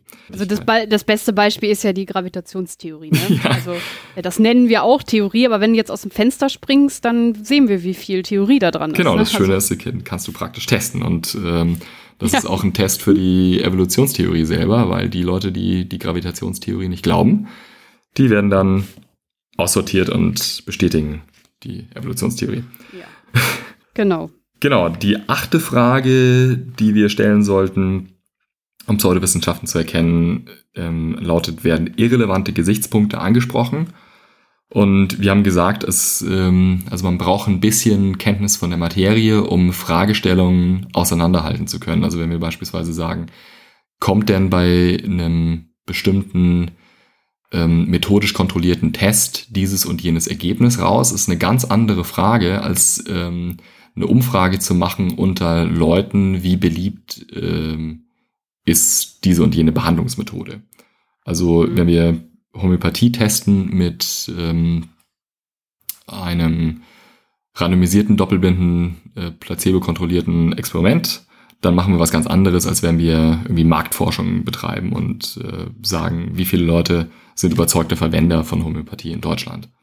Aber um diesen Unterschied zu sehen, muss man ein bisschen wissenschaftliches Grundverständnis, ein paar, paar Sachkenntnisse mitbringen. Deswegen ist es übrigens auch wichtig, dass man ähm, wissenschaftliche Methodik auch schon in der Schule lernt. Und zwar nicht nur am Gymnasium, mhm. sondern eigentlich überall, damit genau ja, das eben geleistet werden kann durch die Leute später, dass man sagt, das ist doch eigentlich ein irrelevanter Gesichtspunkt. Warum werden hier irgendwelche Anekdoten da ähm, geliefert? Das hat doch eigentlich mit der Sachfrage nichts zu tun. Ja.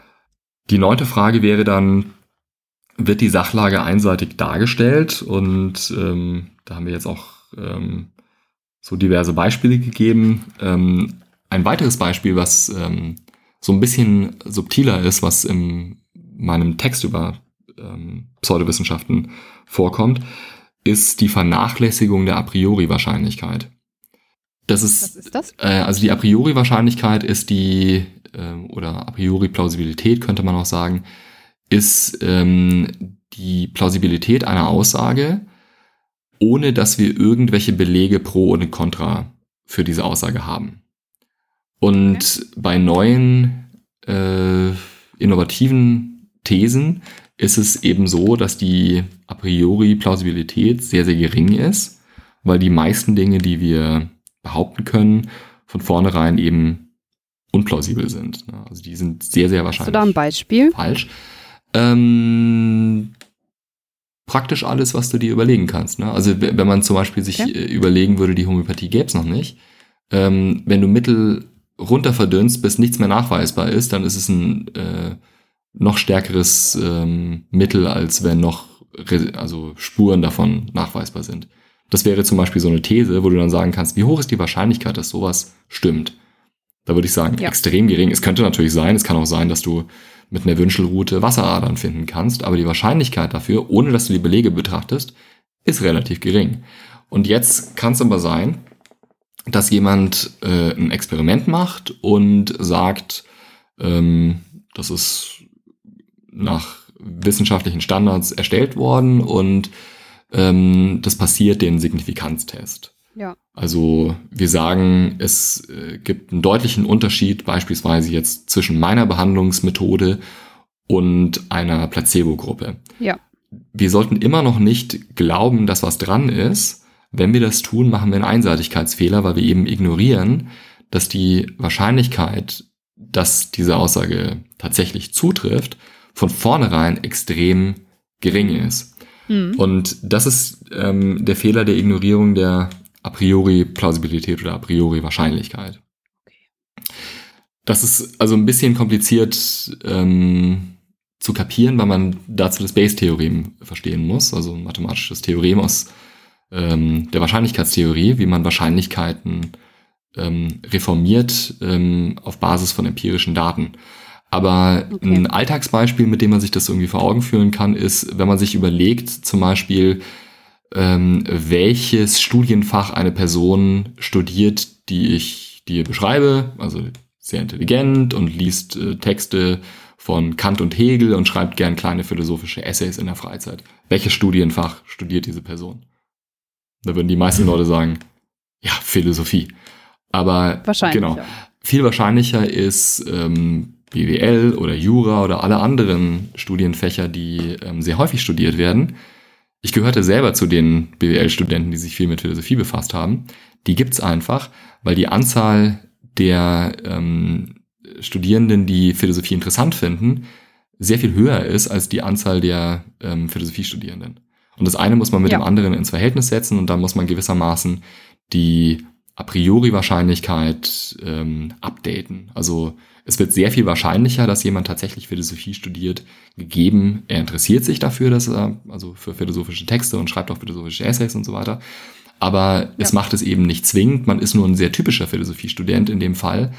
Aber typische, ähm, also Exemplare von einer bestimmten Art äh, gibt's mehr als eben Exemplare von dieser, ähm, von dieser Art in diesem Fall.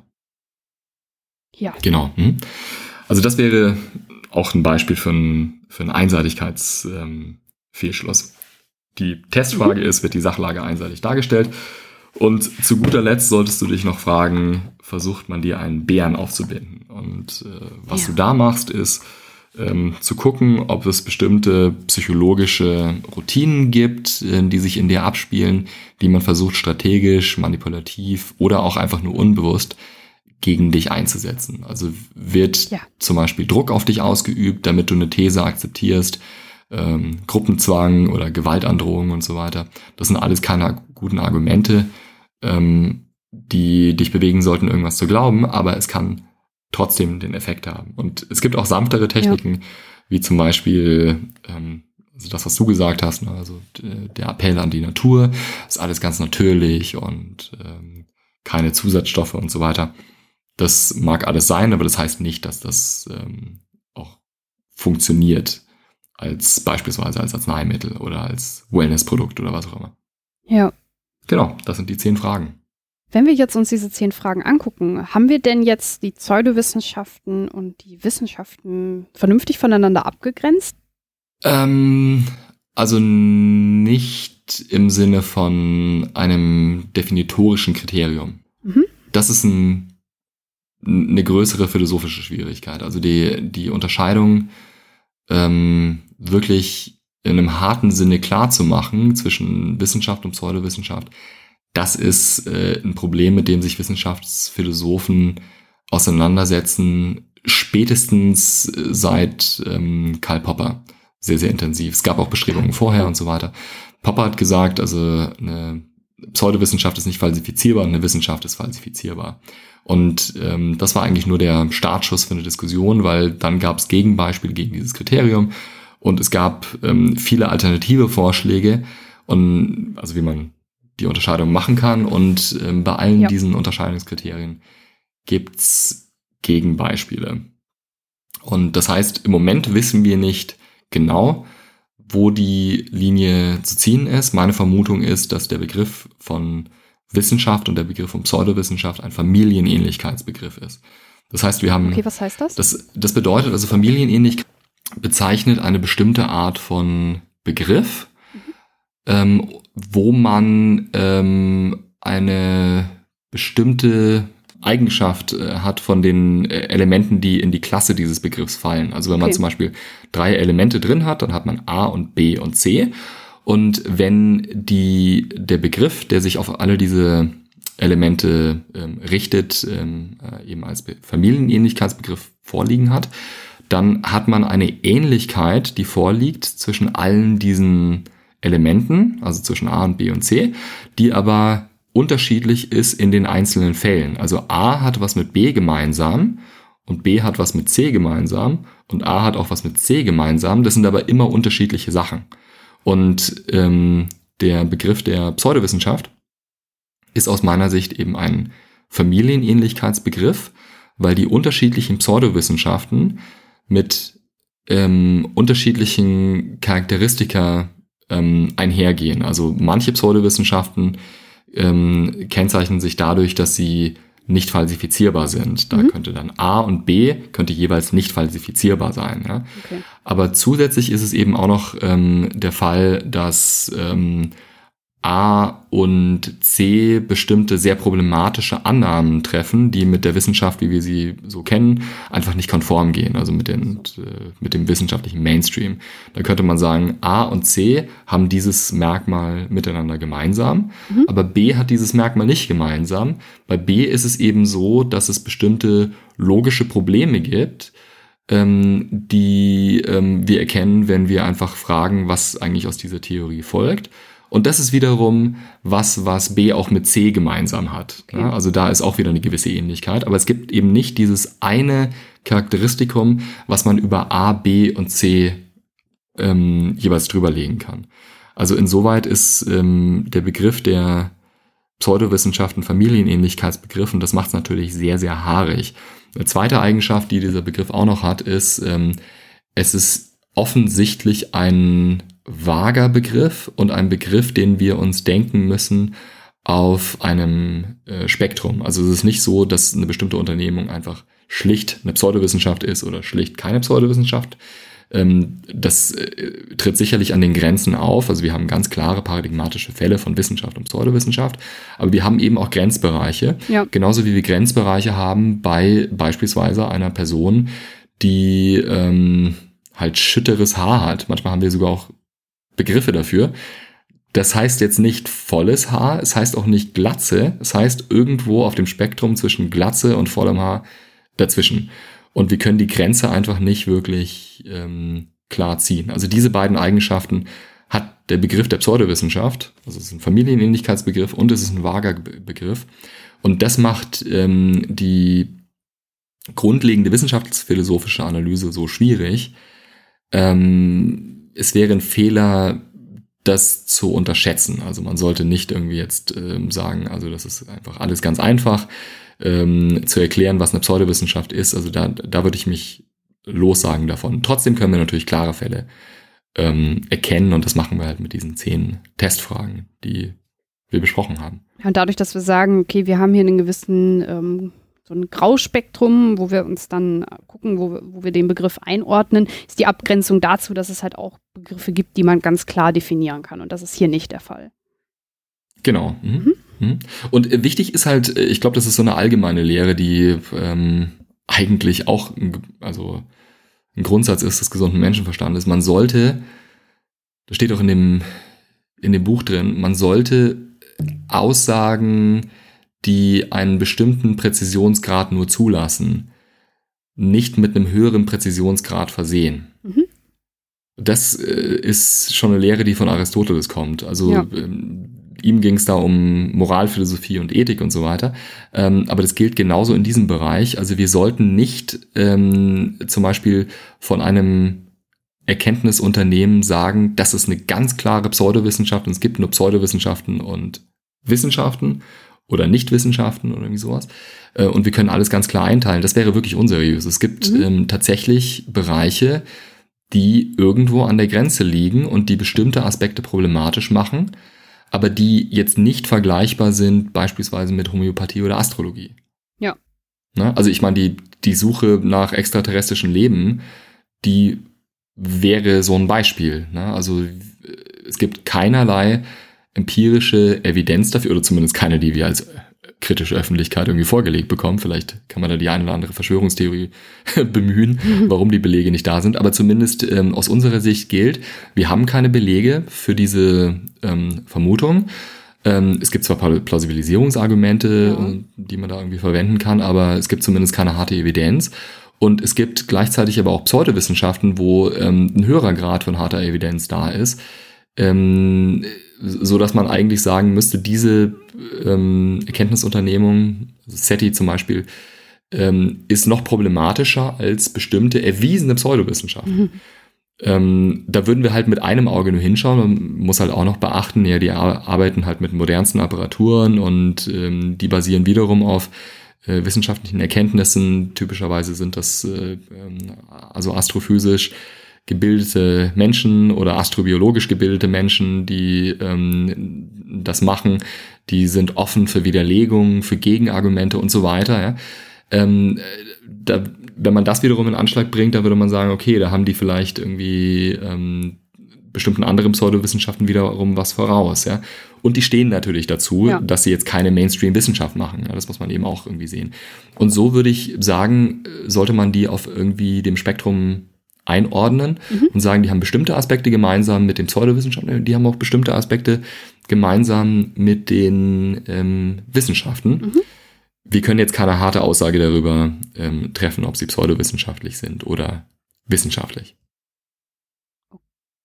Also in unserem Fall äh, würde man dann sagen, dass man die Methoden zum Beispiel miteinander vergleicht, die vorgenommen werden. Und wenn jetzt halt zum Beispiel wir eine neue Wissenschaft oder eben Pseudowissenschaft haben, die wir noch nicht eingeordnet haben, müssten wir gucken, welche Methoden hat der angewendet und sind die eher ähnlich zu denen, die wir als Wissenschaft bezeichnen oder eher ähnlich zu den Pseudowissenschaften?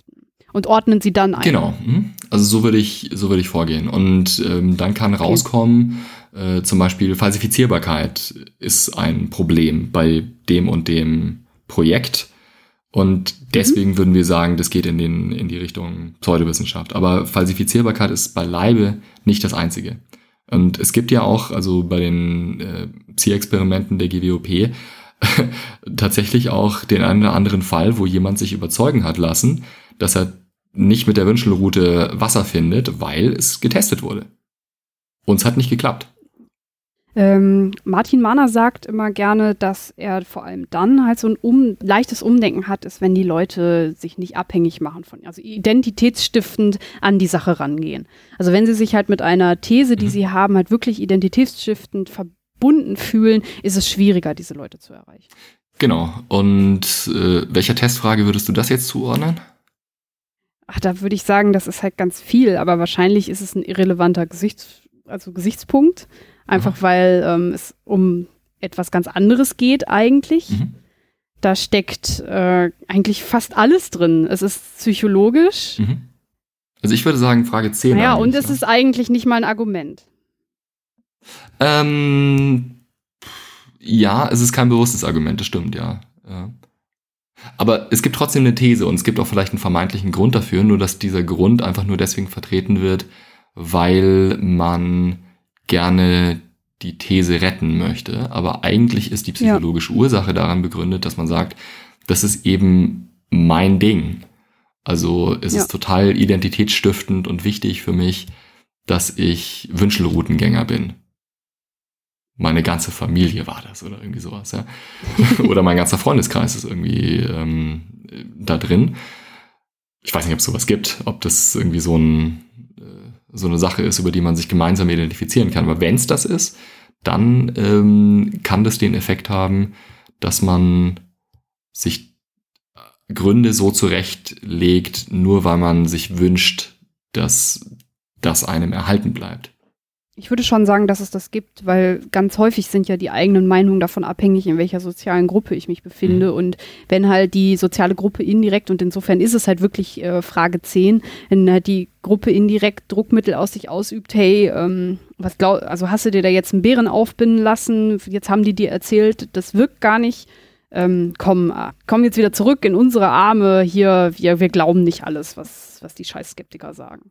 Deswegen, also Mhm. Ich glaube, das gibt es schon. Wenn ich jetzt zum Beispiel in meine Peer Group reingehen würde und jetzt auf einmal halt ja, aber Homö jetzt habe ich erkannt, Homöopathie ist richtig gut, dann würde man mir ja wahrscheinlich, würde man ja auch mit den Augen rollen. ja, ja, so genau. wird das bei denen auch sein. Ja, und so regulieren sich im Grunde genommen die Gruppen auch irgendwie ein bisschen selber. Und wir haben ja mal unabhängig ja. äh, von unserem Gespräch heute ja auch äh, festgestellt, dass es auch viele Leute gibt, die ähm, bei den Skeptikern dabei sind und die irgendwie so ja, in bestimmten Gruppen sind, die wissenschaftlich aufgeklärt äh, denken. und die dann alle die, also würden wir sagen, sachlich richtigen Einschätzungen haben, aber aus psychologischen Ursachen heraus und nicht, weil mhm. sie gute Gründe jeweils dafür haben. Also die sind gewissermaßen zufällig auf der richtigen Seite. Ja, Menschen sind halt auch fehlbar, ne? Also halt, ähm, keiner ist davor gefeit, dann doch auch ne, sich einem Bären aufbinden zu lassen in dem einen oder mhm. anderen Bereich. Und wenn man dann, wie du sagst, zufällig auf der in Anführungszeichen richtigen Seite steht, ähm, dann hat man halt Glück gehabt. So. Das stimmt, ja. ja. O okay. Wann haben wir Glück ähm, gehabt? Das ist doch mal jetzt ein, eine gute Methode, um zu schließen. Klingt sehr versöhnlich. Genau, würde ich auch Jetzt sagen. haben wir alle unsere wechselseitigen Vorurteile bestätigt. Ja. okay, dann wollen wir damit auch zum Ende ähm, des Themas kommen. Ich glaube, eine Zusammenfassung, die man machen kann, ist, dass, es, dass man sich beim Denken ein bisschen kontrollieren muss. Und wenn man sich diese zehn Sachen nochmal vor Augen führt, ähm, dass man dann vorbereitet ist und dann vielleicht nicht überrumpelt wird. Mhm. Würdest du dem zustimmen? Genau. Nee, das glaube ich ist äh, eine gute Art, das zu beschreiben. Kommen wir zum letzten Teil der Sendung. Ich gebe meinem Gast ja immer gerne ein Horoskop mit. So werde ich auch dir eine kleine Botschaft für die nächste Zeit mitgeben. Ähm, dazu musst du mir aber dein Sternzeichen sagen, sofern du das möchtest. Und sofern ich es weiß, ich glaube, ich bin Stier. Welches Datum ist denn deine Geburt? Magst du es sagen? Der 1. Mai. Der 1. Mai, ja, das ist in der Tat Stier. Aha. Sie wissen intuitiv, wo es lang geht und wie sie ihre Ziele taktisch klug und ohne große Reibungsverluste erreichen können. Dennoch laufen gewisse Projekte etwas zäh. Das könnte Sie verunsichern. Falls Sie Hilfe oder mehr Rückendeckung brauchen, sollten Sie ruhig mal andere um Rat fragen. Wichtig, nicht auf den lautesten hören, sondern auf die, die am besten informiert sind. Das passt ja wie die Faust aufs Auge, oder? Allerdings, ja, das ist, sind die Expertenargumente und so weiter, die ich, für die ich immer werbe. Ja, okay, also wir ziehen den Schluss nicht auf den lautesten hören, sondern auf dem, der am besten informiert ist. Ich finde sogar, das ist eigentlich gar nicht so ein schlechter Schlusssatz. Ja. Oder? Lautsprecher verstärken die Stimme, aber nicht die Argumente oder irgend so. Ja. Mhm. Ich glaube, so kann man das sagen. Okay. So, ähm, dann bedanke ich mich bei dir. Ich möchte dann auch noch mal sagen, dass ich ausdrücklich dein Buch empfehle. Ähm, wir haben das ja heute schon mal so ein bisschen anklingen lassen, aber du bringst halt in den zehn Gebote dein, des gesunden Menschenverstandes auch noch mal viel mehr Beispiele. Ähm, falls man sich informieren möchte, du hast auch eine Homepage und eine Facebook-Seite, die werde ich in den Shownotes verlinken. Mhm. Habe ich was vergessen? Mm, Oder? Nö. Nö, das war's. Gut, dann kommen wir zum Ende der Sendung. Ich bedanke mich bei dir, Nikil. Und bei euch, liebe Hörer, danke fürs Zuhören. Tschüss. Tschüss.